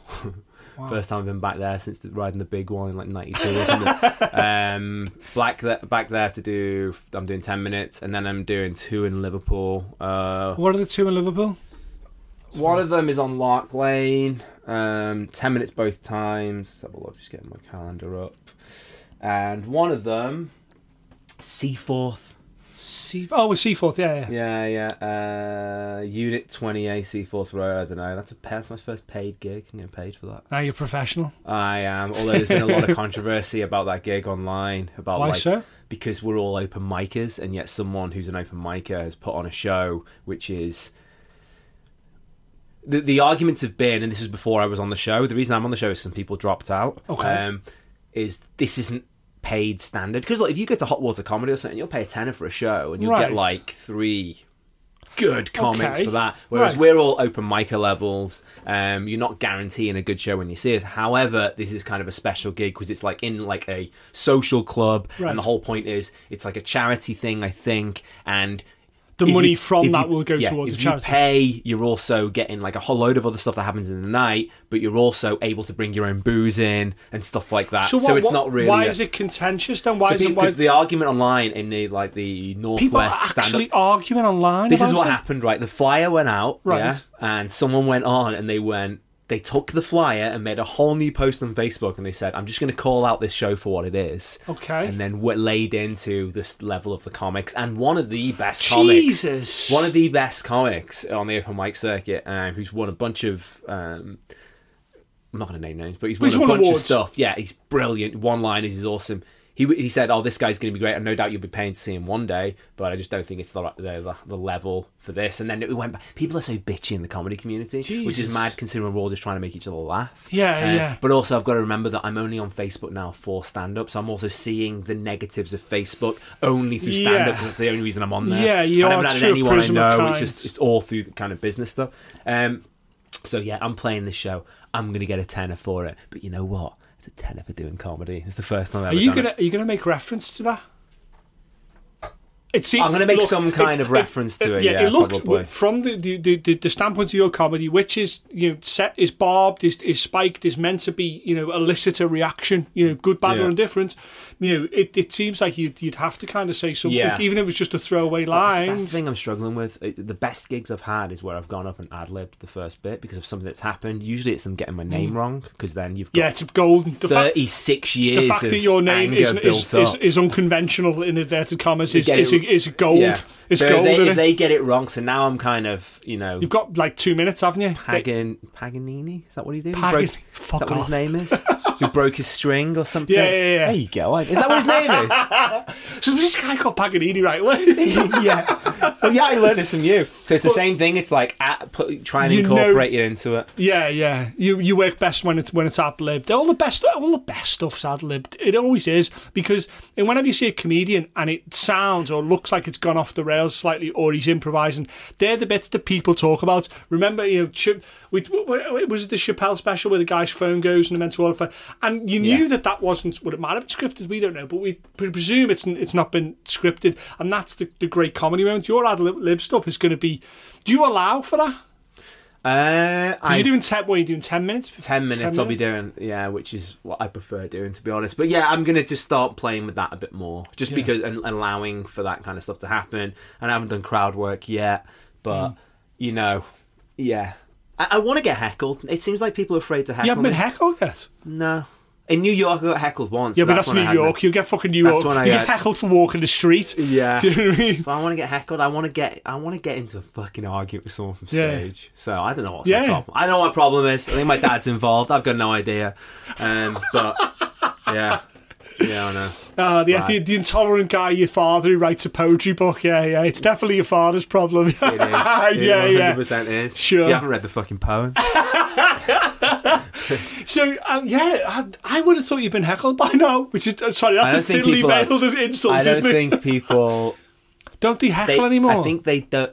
I don't hear people heckle that much. Can't, don't, don't people use? No, I have been heckled. It's just that I didn't consider it a heckle. A heckle is just anyone talking during your set. Doesn't necessarily mean That's different. That's, that's, I mean see that. Yeah, I wouldn't up. see that. In, uh, yeah, that's not. That's So just yeah, what, what we mean by heckle It's is your shit. your shit, Yeah. or no when you ask a rhetorical question. Yeah, or I next. Someone said next. I was at a comedy show and someone said next to a comedian. And Yeah. halfway through a bit, and I was like, Oh, I fucking, want fucking that. I want that to happen. I'll immediately turn it Fucking around to, his, to whatever judgment I can make about his like, life oh, or I his get to the end of the song. Do you Yeah. know what I mean? Fucking Next, hell. well, if you go and Next. do, um, there's a Gong show called Yeah. King Gong in Yeah. in the comedy store in Manchester. Beat the Frog as well. Beat the Frog is good, but it's not as brutal as, as Seems a little Gong. bit more, yeah. Well, because you have the whole three cards. There's an element of, like, yeah, you're not allowed to heckle, out. right? Whereas oh, Alright. in, in King Gong, they say you guys are actively encouraged to heckle the card holder. Oh, okay. So the second you walk out, they'll be like, off. Off! you haven't even opened your fucking mouth yet, and if that pressurizes the three people with the cards, put the cards, Yeah, you are yeah, off. yeah, yeah. Uh, I haven't done that yet, so Oh, I that sounds fantastic. talk, Yeah, I like- maybe I should go and do that just You to put should. myself in that position. Yeah, you should. Well, you want it. Look, it, it seems to me that you've been training for a UFC fight, Yeah. but you haven't took a punch yet. Yeah, I think you're right because I think I do best when I'm in some kind of conversation. yeah, because I've been just doing it a lot. Yeah, I've ruined parties with it. so um, yeah, I think I think that's what it is. No, you're never going to really know until you, you, you are challenged by someone who, who, actively who not just doesn't laugh, which is a challenge in itself. To you put forward a, a, a, hypothesis or you put forward a point of view, and someone doesn't laugh. That's that's that's it. Just falling flat ears, deaf ears, da da da. But when someone actively goes, no, no, no, that you're you're wrong. That yeah. you, that's when you kind of have to defend your position. We talked about this before about defending your position. It, it strengthens your position, or yeah. or changes it to what it should be, as, mm. as a good conversation will be. And isn't a it isn't a comedic act isn't that merely a conversation between you and the audience? Yeah, pretty all, much. All yeah. a bit one sided, but the the laugh is the acceptance. So you get that beautiful thing. What I like about dark comedy and, and, and, offensive comedy is that you get that moment where people go, ooh, and then laugh. Yeah. Or the other way around. And it means that they've accepted that that is a truism. Yeah. They're like, oh, it's tough. A joke about Jimmy Savile. They go, oh, but yeah, there's an element of truth to that. So, yeah. you know, they, they accept that darker humour and it kind of almost validates and underlines what you're saying. Like it's almost a conversation with someone's yeah. nodding their head, they're laughing. It is nice agreement. when a dark joke lands. It's it's great. You're like, oh shit, I've managed to something that would not would get you fired. Yeah. I've got an entire room full of people to laugh at it because there's there's an inherent truth, and that's why I was saying to you. Like I go to sometimes I go to comedy shows to be challenged to someone to say something that yeah. is de- deliberately kind of like insightful. So I'm like, oh shit, what do I think about that? Uh, I, I think this, I think that, and then also having the willingness to change that as well. And mm. that's some of the things that we've got from the podcast that we've we've done together, where it's I've I've kind of reassessed how I interpret things, and so much as that now I'm not assuming that what I'm being fed is is the right thing. That that this person's view on this, I'm gonna okay. Let's what's the other side of that story? Yeah. What's the, and I think just become more open, certainly in the modern age, more open to listening to someone's point of view and mm. understanding how we got there. You know, yeah. so comedy in, uh, uh, in in that respect for me, is, I think it's fascinating.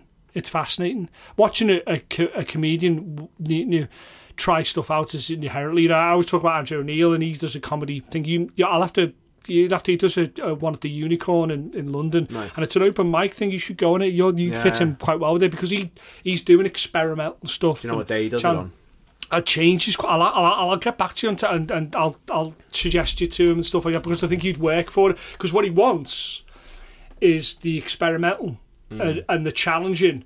And the envelope pushing and the offensive and the, he wants that to kind of because that's that's where the re, the best comedy is the comedy that tackles stuff that people don't want to be. You want to find out who gets them the most offended by comedy and or, or a comedic prose, and that's the person you go after. Yeah, they're the people you go after, and that's why it's that's why a lot of comedy moves politically now because they're the ones that get the most yeah offended by it. Do you know what I mean? It's because you need to have your fucking proclivities challenged regularly, mm. regularly. Otherwise, they, they, they become fucking lackluster and, and without without sort of base and without sharpness, you know, if you will. Yeah, I'm I'm I'm loving it, but it is a fucking it's it's. Well, you're doing four. Hard. You're doing four shows a week. What would you consider? Ah, that's a, that's a busy week. Okay, I'm generally doing two. a busy week, but what would you what's what's what's a working comedian amount of sets a week? I reckon they're doing like five nights generally. Five nights, more than one show a night, maybe two on a on a weekend. If they're if they're busy, yeah. I mean, that's what everyone wants. Um, I'd be happy. I'd I'd consider making it if I was like like my my goal is to be getting hundred quid a show three times a week. That okay. would be fuck. I'm super happy with this. Not so then. There's no thoughts about because I'm following the lineage of like some comedians that I know that have moved on to television. Yeah and panel shows and things like that and talk shows and that type of thing. That seems to be a, a route for comedy. Would you? Yeah, would you want that? I, I, I, I wouldn't want to. I mean, I'd do it if, if someone offered me tomorrow to do that. I'd clearly do it. Yeah, but like, as in aiming for that, I don't know. I'm not really that interested in like being like a TV famous kind yeah. of person. All of a sudden, you're in that world where like newspapers and shit are talking about you potentially. Yeah, I'd rather I'd rather have people who that, know me through my do, podcast and through the internet. That, doesn't that broaden the who you can get your opinion to though. So what I'm saying, if, if someone says make mock the week, say I don't even know if it's still on anymore, but that was obviously a, an avenue the comedians went down. So we got Frankie Boyle we became to be almost a public consciousness, you know, and people like that. It, that's surely that's a way for you to kind of you know go okay look I'm going to give you a, all a better distilled version of my opinion and then you can go and check out a larger version of my stuff. You know? Yeah, I mean, look, i'd be up for doing all that kind of stuff. It's just in terms of like aiming for it. Um, it's I difficult to see the A, B, and C. To it's that, one of those things where like I just want to get better. So yeah. whatever happens, happens. I don't think that the stuff that I talk about would ever be suitable for for one of those shows. Right. And I, from what I understand, they're so heavily edited. Like I've heard podcasts with different comics, and they're like they went on there and they didn't put in any of their good stuff. It's about the show. It's not about the comics. Um, of course I jump at the opportunity to do it. Hmm. But it's not something where I'm like, oh, the goal for me is that. It's just it's it's not something that I'm interested in. Sim- honestly, it's simply to get better. My mates are way more interesting to talk to than any of like. honestly, you, I find all of my mates, which is why they're my mates. I tell you where I'm going with this. Like, so where I'm going is that you are very goal and and orientated and, and list orientated. I'm the same way. Yeah. We have post-it notes all over the place and lists and stuff there because that's how you get shit done. You know, we, yeah. you purport the, the five minute sort of master and stuff like that, and set yourself to think, I would like to learn this today. I have ten minutes to do it, five minutes to do it, whatever it may be. Yeah. What I'm saying is that how do you then prepare as a comedian or for to be a comedian? What are those challenges you just to get better sounds too vague to me so for me all right so we're talking about this philosophy that we've got which i don't think we invented but it's just the smallest goal possible mm is the best goal to go for because yeah. you can achieve it. Everyone's like, dream big, go on mock the week, yeah. do whatever. Well, like, how do I get there? Well, it's a, a load of tiny steps to get there. So, uh, me and my buddy Sean have been working on this thing where we just do five minutes a day on whatever it may be. So, for comedy right now, I every day do 20, 20 minutes and then four five minute chunks. I do five minutes of performance where I will get up and freestyle with a remote control in my hand, pretending to be a microphone, speaking to like That's just the image. room downstairs, and I will just either do one of my material, so it's like practicing for a um, presentation or you know a gig, which is what it actually is, or I will just freestyle some stuff. And I did that today, and I came up with one new punchline from it. Right. It's one way of writing. I then do five minutes of writing, where I either go through my old notes and try and pluck something out, or I'll just do freestyle writing set, I literally set a stopwatch and do it. Uh, five minutes of analysis. So I've got the past 30 gigs recorded.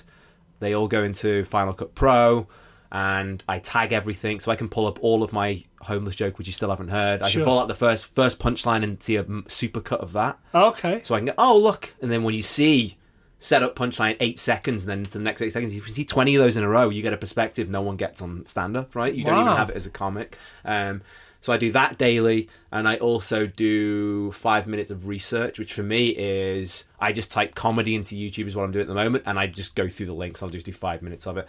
For with that, I'm covering four bases: writing, performance, analysis, which is looking back on stuff, and research. Has someone done this joke before? Other types of comedy, learning from it. I'm doing that daily, and I've been doing that daily for about six months, and I've just noticed that you know, on some days you're just going through the motions. You may be tired, whatever that may be. But you know, today I came up with a new punchline. In thing. fact, that punchline is going to lead to a whole new what, thing. What's interesting to me about the, the five minute thing uh, and then extend extrapolating that over over 20 minutes is what happens when because some, there'll be sometimes when you'll do the five minutes and nothing's happening yeah in you, which case the, you move on that, that, when it when it when it works do you Continue, still yeah. you still you still stay I, with the flow it's, it's um, it's not as disciplined as that that, that alarm goes off on the on, on your watch no Done. The, no, it's not. Uh, when we're saying for anyone to get into this, look, the best way of we've got a podcast called the Five Minute Master. You can go and find the in depth thing for that, right on on um, Spotify and everything stuff like that. Five Minute Master, five the number, and then Minute Master. Anyway, um, but the po- whole point is that you, if you get into the flow, then you keep going, yeah. right? But this is like the starter engine for for getting that mm. engine going. So you want to be at the very minimum doing five minutes every day. Now, if you find that you doing an hour stops you from doing five minutes the next day because in your mind you're like, well, yesterday when I sat down I did an oh, hour and I can't squeeze an hour in. I always recommend for the first 30 days, Sean reckons the first 90 days, but I reckon for at least the first 30 days, you try and limit it to five minutes daily. Because um, then it's habit forming. Because then right? you build it. Look, the most important thing that you're doing to begin with is mm-hmm. you are building discipline to do something every day. I've been playing the drums for 20 years. If I really look at my time playing the drums over that 20 years, I could have been playing it eight hours a day or I reckon we doing five minutes a day, or what reality was for 18 years of that was an hour a week however, maybe it was at band practice, maybe it was whatever. We've all done this when we want to learn stuff. It's yeah. why the gym is full on January 1st and back to the normal hardcore yeah, people yeah. on like January 10th. So that's how I kind of get get better. And this this gets to what you were talking about with goals. Mm-hmm. Right now, my goal is all right. I'd like to get to where I'm like doing a few paid gigs a week. Okay. I may not stop there, but for me, that's success. Right. I wouldn't be. I'm comparing myself to like who I am rather than who someone else is. I'm not mm. going to get if I'm getting paid three hundred pound a week for standing on stage talking for twenty minutes, sixty minutes in total. I'm like, fuck, can you believe where I am? You know what I mean? And yeah. I don't think I don't think I can think about bigger things until I've done these smaller things yeah. first. Isn't there, and to play devil's advocate to a fully, um, isn't there, there an element of the you should have those mountains in your view, even yeah. if you're not planning to climb them yet? Right. That's why I do the five minutes of research yeah. every day. So will comedy go, will okay. be. I'm seeing what's out there, right? Yeah, yeah. Because for gives me, you ideas. The true sort of like as as a, if I was a comedian, would be to my personal goal would be to not to be the paid thing, mm. would more to attain a special. And by special, I don't mean right. get signed by Netflix or whatever. I mean I have forty five minutes, fifty five minutes to an hour of a special that holds together that I could tour. Yeah if you know what I mean, like you, yeah. you, you Dave Gorman or something like that, like a, a whole spec. That would be my goal, yeah. But I think that's one of that's one of the goals. Yeah. I'm just saying in terms of like, see, one of my one of the smaller goals down the chain is to have a good five minutes, mm. which I put out on YouTube and which I've toured with. So you know, I'm going yeah. to Canada next month. I've already got a load of shows lined up in Canada. Canada. So, what, so what's the Canadian comedy scene like? Is it? Because uh, so I, have only done it in Toronto, and it's very similar to New York in that there's a lot of people doing stand up. There's a right. lot of opportunities to do it, and the standard is higher, and the audiences are more brutal. But that's good. Well, one one of the interesting things. Well, I've got a lot of friends, uh, Canadian friends, and they. Um, the, their understanding and acceptance of comedy seems to be better than the average American audience as well because nicer, yeah. because they've they had Monty Python mm. and they had Fawlty Towers and they oh, had right, all okay. that type. So like Dada disruptiveness and, and, and, surrealism. They the Canadian sort of zeitgeist, if you will, of, of mind, if you yeah. seems to be more to like didn't they have um it's just for laughs I used to watch when just I was a laughs, kid yeah, yeah. and they had always had the I think it was Toronto or Calgary or something like that Alberta they had a festival there yeah so they just for laughs is everywhere but it started in Montreal Montreal so the, there the, you go. The, yeah. it's like the it's the festival, the comedy festival in North America is that, and then yeah. in Europe it's Edinburgh. Yeah, you know? and it, and it, they just seem to be more accepting. But then, like I say, well, you, as you, you said, it also goes with the more critical because they know what's good and what isn't. Yeah, and yeah. it's not as hardcore as New like New York. I went there New last York's year, different and that for was everything. hardcore. New, New, York, New York, I found New York's different for everything. It's like Vegas. Vegas is very similar to New York in terms of um, it's kind of focused. So when someone goes, "I'm playing a show in Vegas," there's almost uh, an expectation plus. Yeah. Same with it. We're doing a show in New York, expectation plus. Yeah. They call it um, BLS in, in, in the touring uh, uh, thing, which is big London show. Mm. So like London plus. So are we playing the, the next night? We're playing Norwich or Norwich plus, and it seems to be, especially in New York, like the shows that I've seen there and stuff. Everybody seems to be trying like the hardest and then some. Yeah. And then that's reflected in the crowd. The yeah. crowd are like tougher and then some. And like I mean it's uh, it's so so sort of contrary to say it's like you know or, or kind of obvious to say but it's like oh if you can make it in New York you can make it anywhere it's because it's fucking tough hard yeah it's yeah. tough you know it's like you know I was told that story about being in a cabin in New York, and, and the guy going, "Oh, you from Liverpool?" And, and we were like, "Well, yeah." Uh, and he goes, "Oh, so you know, you gave us the Beatles and John Lennon." We're like, "Well, yeah." He goes, "Yeah, so fucking what?" Yeah. It's like there's like a lot of like. You know that, that there's a front before you even fucking. I remember being in a deli in New York Mm. Uh, and and the guy in front of me, there was a guy in front of him in a deli, and he was giving the deli guy to get. So one guy in front of him, the guy behind him, queuing up, one person ahead of him was giving the deli people shit. What's going on over here? Yeah. In, in, in, a classic New York accent, yeah, yeah, and I was like, "Fucking hell!" And I'd be like made up. There was one person in front of me, the queue in fucking yeah. the UK has to go around the fucking block. Yeah. But it, it, there just seems to be that plus to everything. Well, everything's about service and shit like that over there. And so, eh, New York crowd versus. Have you done stand up in Canada yet? Then. Yeah. You did to in Toronto, yeah.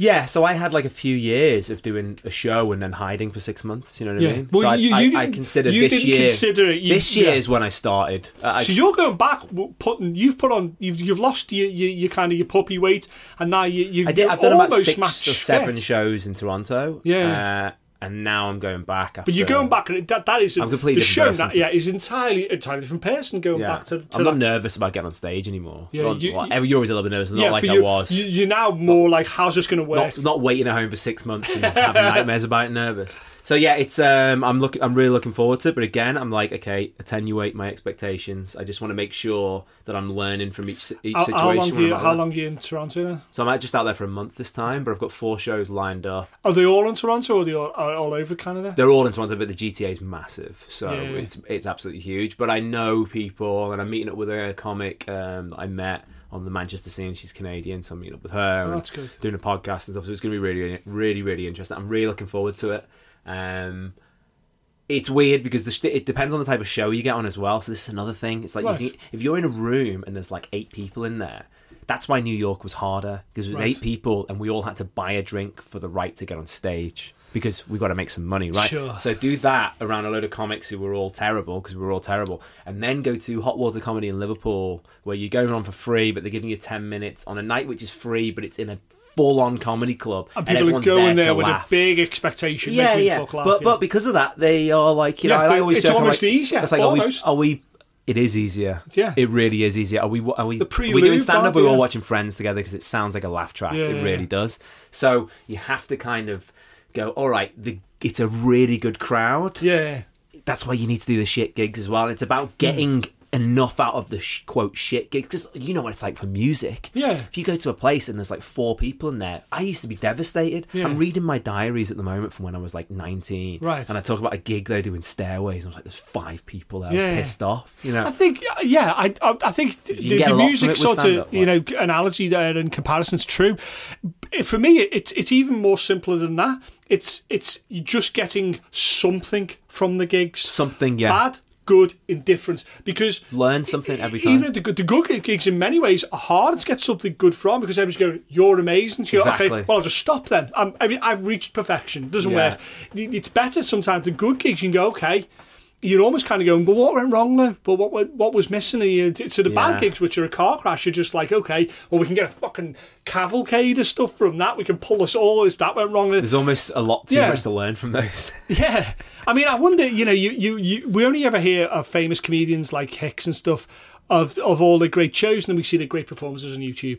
I'm fucking guarantee the Hicks may have been down south, and when he talks about it, you know, some of those more difficult sort of areas, he must have bombed some There's fucking a, terrible actually things. there's a uh, I Is think Hicks, Hicks or somebody else has got a album called When the Laughter Died, right. and it's all him bombing. Shit, Which is the great. bravery, I'm not sure if it was. I don't think it was Hicks, but I think it was somebody else. the bravery of a comedian Just to look, do that. when the laughter died. that's amazing. fucking. That is literally just. Sta- that's just standing there naked, that isn't it? Just going. yeah. There you go. Well, because no one, no one likes to put that stuff out. Fucking hell. Don't know. I'm, I'm going to do. I've got, to say an something interesting to tell you. We'll talk about it off, off air. But um, So in in in in Canada, then, is it still is the the convention still open mics? You just get up and you do ten and Yeah, yes, Or I'm is doing it- five or a bunch of open mics. The ones I've done before. Uh, another guy, Ernie Vicente, he seems to have done, been doing a hell of a lot better since I saw him last. He put me on my second ever show, and he's put me on at uh, the Corner Comedy, Comedy Club. So I'm going to be doing 10 now, I think.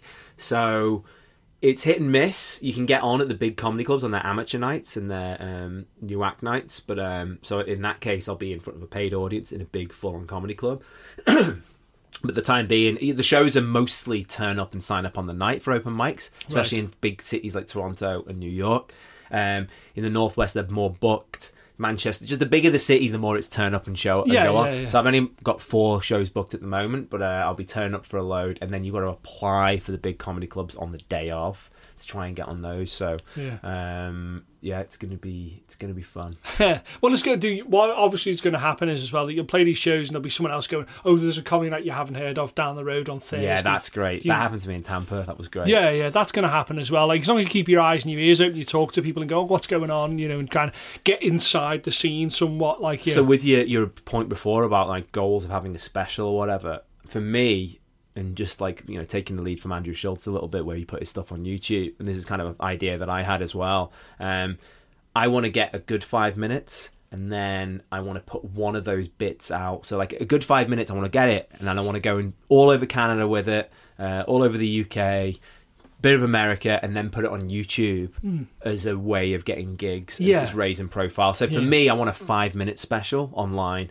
because sure. I want to do the smallest ink. For me, yeah, doing a good five minutes yeah. is way easier than doing a good hour. Yeah, well, I mean, you you put in like George Carlin, and and and he'll have full sets of them in, in whatever Carnegie Hall, whatever, but they'll also have.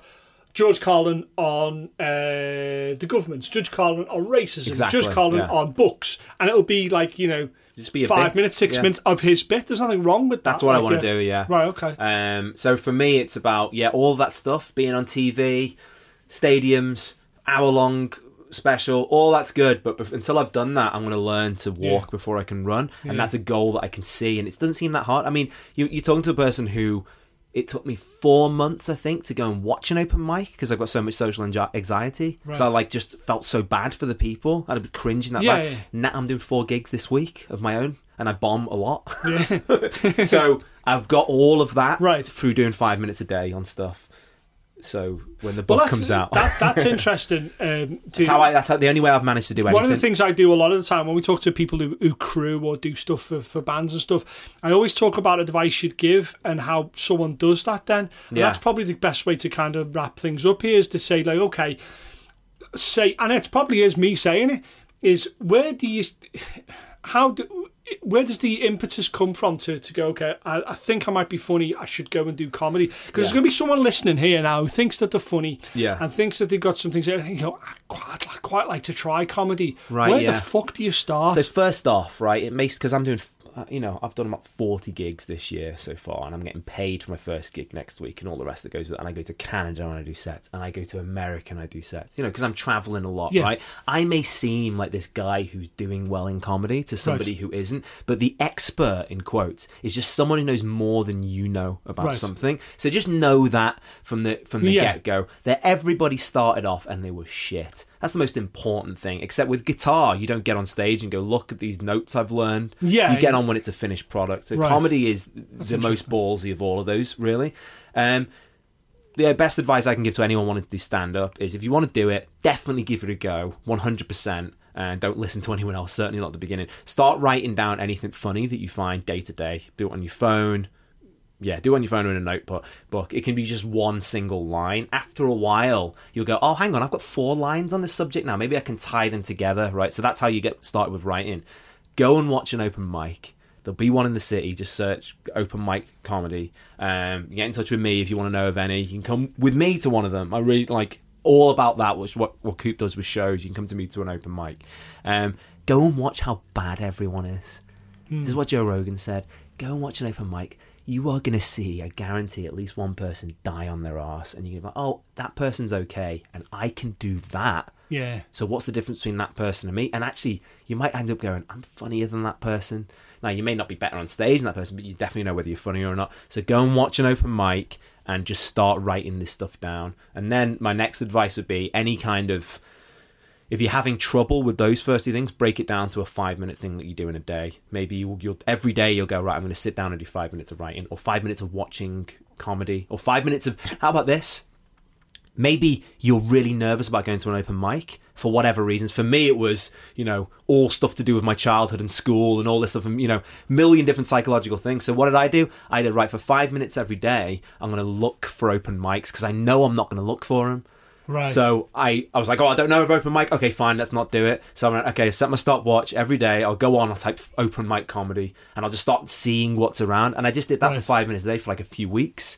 Then I knew what the open. I'd, I'd made the first step. My point is, make a tiny, tiny goal, and do that thing daily, whatever it is. It does. It's the small. Like, then you're getting daily, daily wins. Look at look for open mics, whatever it is, which is in your way of doing this thing break it down so there's like this tiny way of moving forward. Maybe it's just a five minutes a day of thinking about comedy, whatever it is. Just be doing it, be in that daily, my, because my, they, this is a flywheel effect, and it will build up. My, to the my advice is to is to listen to Matthew's podcast, Midnight Mass. Yeah, um, and I think that you've been you've been very putting a lot of stuff on Front Street, very almost to the point of a fault, being incredibly open about yeah. how you feel about stuff and how you feel about. And I think it's an interesting journey. I think it's bit, you can listen to, to, to, you can listen, listen to, any of my past ten episodes, 10, 20 episodes of my podcast. Certainly yeah. the last ten and the episodes start with a clip of what of the best part of the show, so you can see what yeah. the conversation would be like. But then I do my intro, and in that I generally talk about the gigs that have been on and how they feel. Yeah, it's been interesting. So you can listen to the first ten minutes to see that bleed it. into the podcasts because it started with nothing, no mention of that, yeah. and now it's started to bleed into a really it's nice now a, It's now a, a,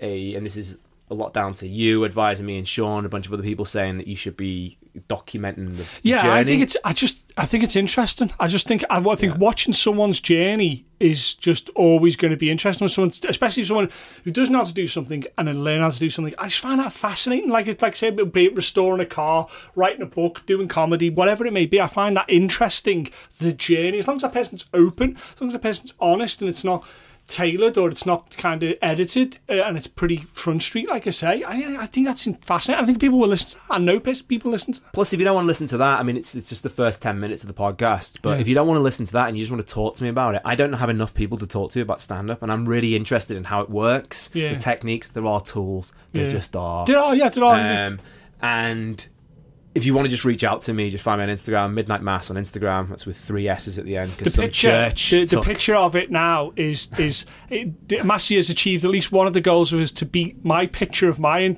my yeah. podcast. Now Masseeh's is a picture of the Titanic sinking. Uh, it's at night sinking, and him as uh, Jesus Christ walking on water, as we all know, Jesus Christ is very well documented, and therefore I think the alluding to the fact that he, you haven't saved anybody that died in the Titanic. Is that right? Yeah, and yeah. walking away. In fact, I think if I remember rightly, it's you. You are laughing as well. Yeah. I'm laughing over the fact that I can walk on water, water, and all those people are drowning. We yeah. need the Titanic to go down because it's a great film. so, so yeah. How, how, long are we at now? Because we want, we want to keep it. We, we want to keep it Philly. Let me just turn on. Jesus, it's probably way longer than we thought, isn't it? So yeah, an hour and a half. That's that's pretty good. Long, that's a long spoken metal show. So do do I get an intro on oh, this? Do, you want me to get an intro? No, Just, no, no. You, I want I want to know whether you, are going to go back. Oh, you want me to make the promise? This I, proper, I didn't get an intro last time. What did you? Did I do it? We just went into fucking brass just... neck, which I love, and then into this. I'm like, oh, so I don't get this like wank ch- fucking well, I could, thing you, that you do over everyone else. You've set yourself up. I could say yes, Masseeh. I'm going to do a beautiful intro for you, you and I'll just cut that bit right out. I'll just edit you. I've edited you. It's just lazy. using coming around here using my mic. Second time on the podcast. It's all I, I, I just enjoy sitting down talking. We, we talk more in the last couple of months in this year than we've ever. That's the best thing about podcast. Haven't we? That's why I yeah. The putting it out is so like a oh yeah. Let's also put it out. Oh yeah. But by the way, we've done a podcast. Well, I've got yeah. like I'm. I've got. There's a few people who don't want to come on podcasts, right? Why not? Because what's the in, reason? They're in jobs and whatever. And, oh, know, at, any, at any point, I might just say rape or I, something, I, yeah, right? You might say and something. It could be, yeah, yeah. Who knows, right? So what I'm thinking about doing is because I can put subscriber only stuff, as in right. I can put stuff, some stuff behind a firewall, like behind passworded. Yeah. So I'm thinking about doing that for people right, who don't want to do it. And I'm like, okay, well, if you're in the inner circle, you can listen to this podcast, which is like the secret one, which yeah, doesn't go out to everybody, just goes out to our mates because it's all about the conversation. I don't want the fact that you don't want someone coming in going, I'm not going to reveal myself fully because then you can't have an honest even, conversation. Even worse, I don't want to come on because I know that everyone will enjoy this thing. When do you ever sit down and talk for this long with your mate? You don't. Exactly, exactly. So I want, I don't want to the fact that it needs it doesn't need to go out. Let's just have mm. it where we send it around on USBs to our mates. that kind of thing. Though, it doesn't yeah. need to go out to everyone yeah, yeah, on the internet. Like I've got people all over the world that listen to my podcast. I don't need to them to listen to like com- every conversation I have. That yeah. So um, yeah, I'm going to be playing with that kind so of stuff. So I'll, I'll, I'll commit to the tape. I will do an intro. I'll try and do the, the, best intro I can possibly do. You won't mention the times I've played with them live. Won't, won't mention, mention my drumming. Definitely my won't mention drumming. timing, which helps with comedy. What you think? Because you you got impeccable drumming dr- I now have drumming. You think that's inherent? I am drumming trained for drumming and comedic timing. My friend. Are the same thing? They're not the same thing, but they are kind of like you know loving big tits and loving fat chicks. It's the same fucking so, thing. So okay, so all right. So by that by that rationale, then your your next set will be in what seven eight. I am gonna. Modulating. I think I'm gonna take a hi hat stand on stage. I'm not even joking. I think I'm gonna do that. All these guitar That's comics. Amazing. I'm gonna guitar take fucking. comedians. Why not? But just at the end of your song, you go. Uh, da, da, da, da, da, boom. I can. Yeah, I can do them. Yeah. you, exactly. your own drum roll. Amazing. Yeah. Masseeh Radfar, ladies and gentlemen. The second time, the first ever, second time Uh, and I will maybe do an intro, maybe. There'll be an outro, I hope, as well. I hope there'll be both. I can't fucking hell, don't make me work. Well, you do that on every podcast. Why is it not for me? Well, you're special. That's it. Yeah, We've got to somehow put this you in a time capsule. Because yeah, yeah, it makes you better. Oh, isn't that the theme? Shit. So that was me talking to Masseeh Radfar, or Masseeh as I simply know him as. Um, he obviously, as we talked about in the podcast, he is the presenter of uh, Midnight Mass, which I strongly urge you to check out. Interesting stuff. Always, always something interesting being said there, political or otherwise. Always uh, an interesting point of view to, with which to kind of wrap your head around through. And I certainly learn a lot. I'm not, I don't consider myself a, a particularly political person, but you know, sometimes political sort of beliefs move into normal life. They simply do. So it's a fantastic sort of podcast there. I would check that out. That is Midnight Mass, and also follow him on all the, the social medias that, that he's involved with there. I'll put some links on the bottom of um bottom of the, the pages that I post this on as well. Thanks for listening to this, guys and girls. I really, really appreciate this. I've had some really nice feedback. I know sometimes there can be a gap between them, and sometimes it's crazy. Sometimes there's two very, very close to each other. Sometimes one. I'm trying to work on. I've never been really that great guy for like kind of schedule and stuff where it's like every Monday this comes out, every Tuesday this comes out. I do it when I feel as though I've got some stuff to say, and some stuff it's I haven't got the time to to kind of do stuff that I want to do. Sometimes I just don't want to talk about that particular thing. So hopefully you see that I'm not just doing this where you have these people who do podcasts where every time they come on and they end up talking about nothing. That's not really what I want to do. I want to talk about something. What is good is that I should have the next episode. I think everybody's going to really enjoy. I don't want to jinx it again, like and say the name of the person I'm going to get on, but this person's been in, in, in some really great acts and um, still is and there's an enormous amount to say. Definitely one for the guitarists out there, um, and particularly if you like uh, uh, a certain dance band beginning with P that somehow uh, made their way onto the, the, the, cover of Kerrang. You may enjoy the next episode. I probably jinxed it there, I've not already. it's not going to happen. But anyway, thanks for listening, and once again, I'll see you at the show.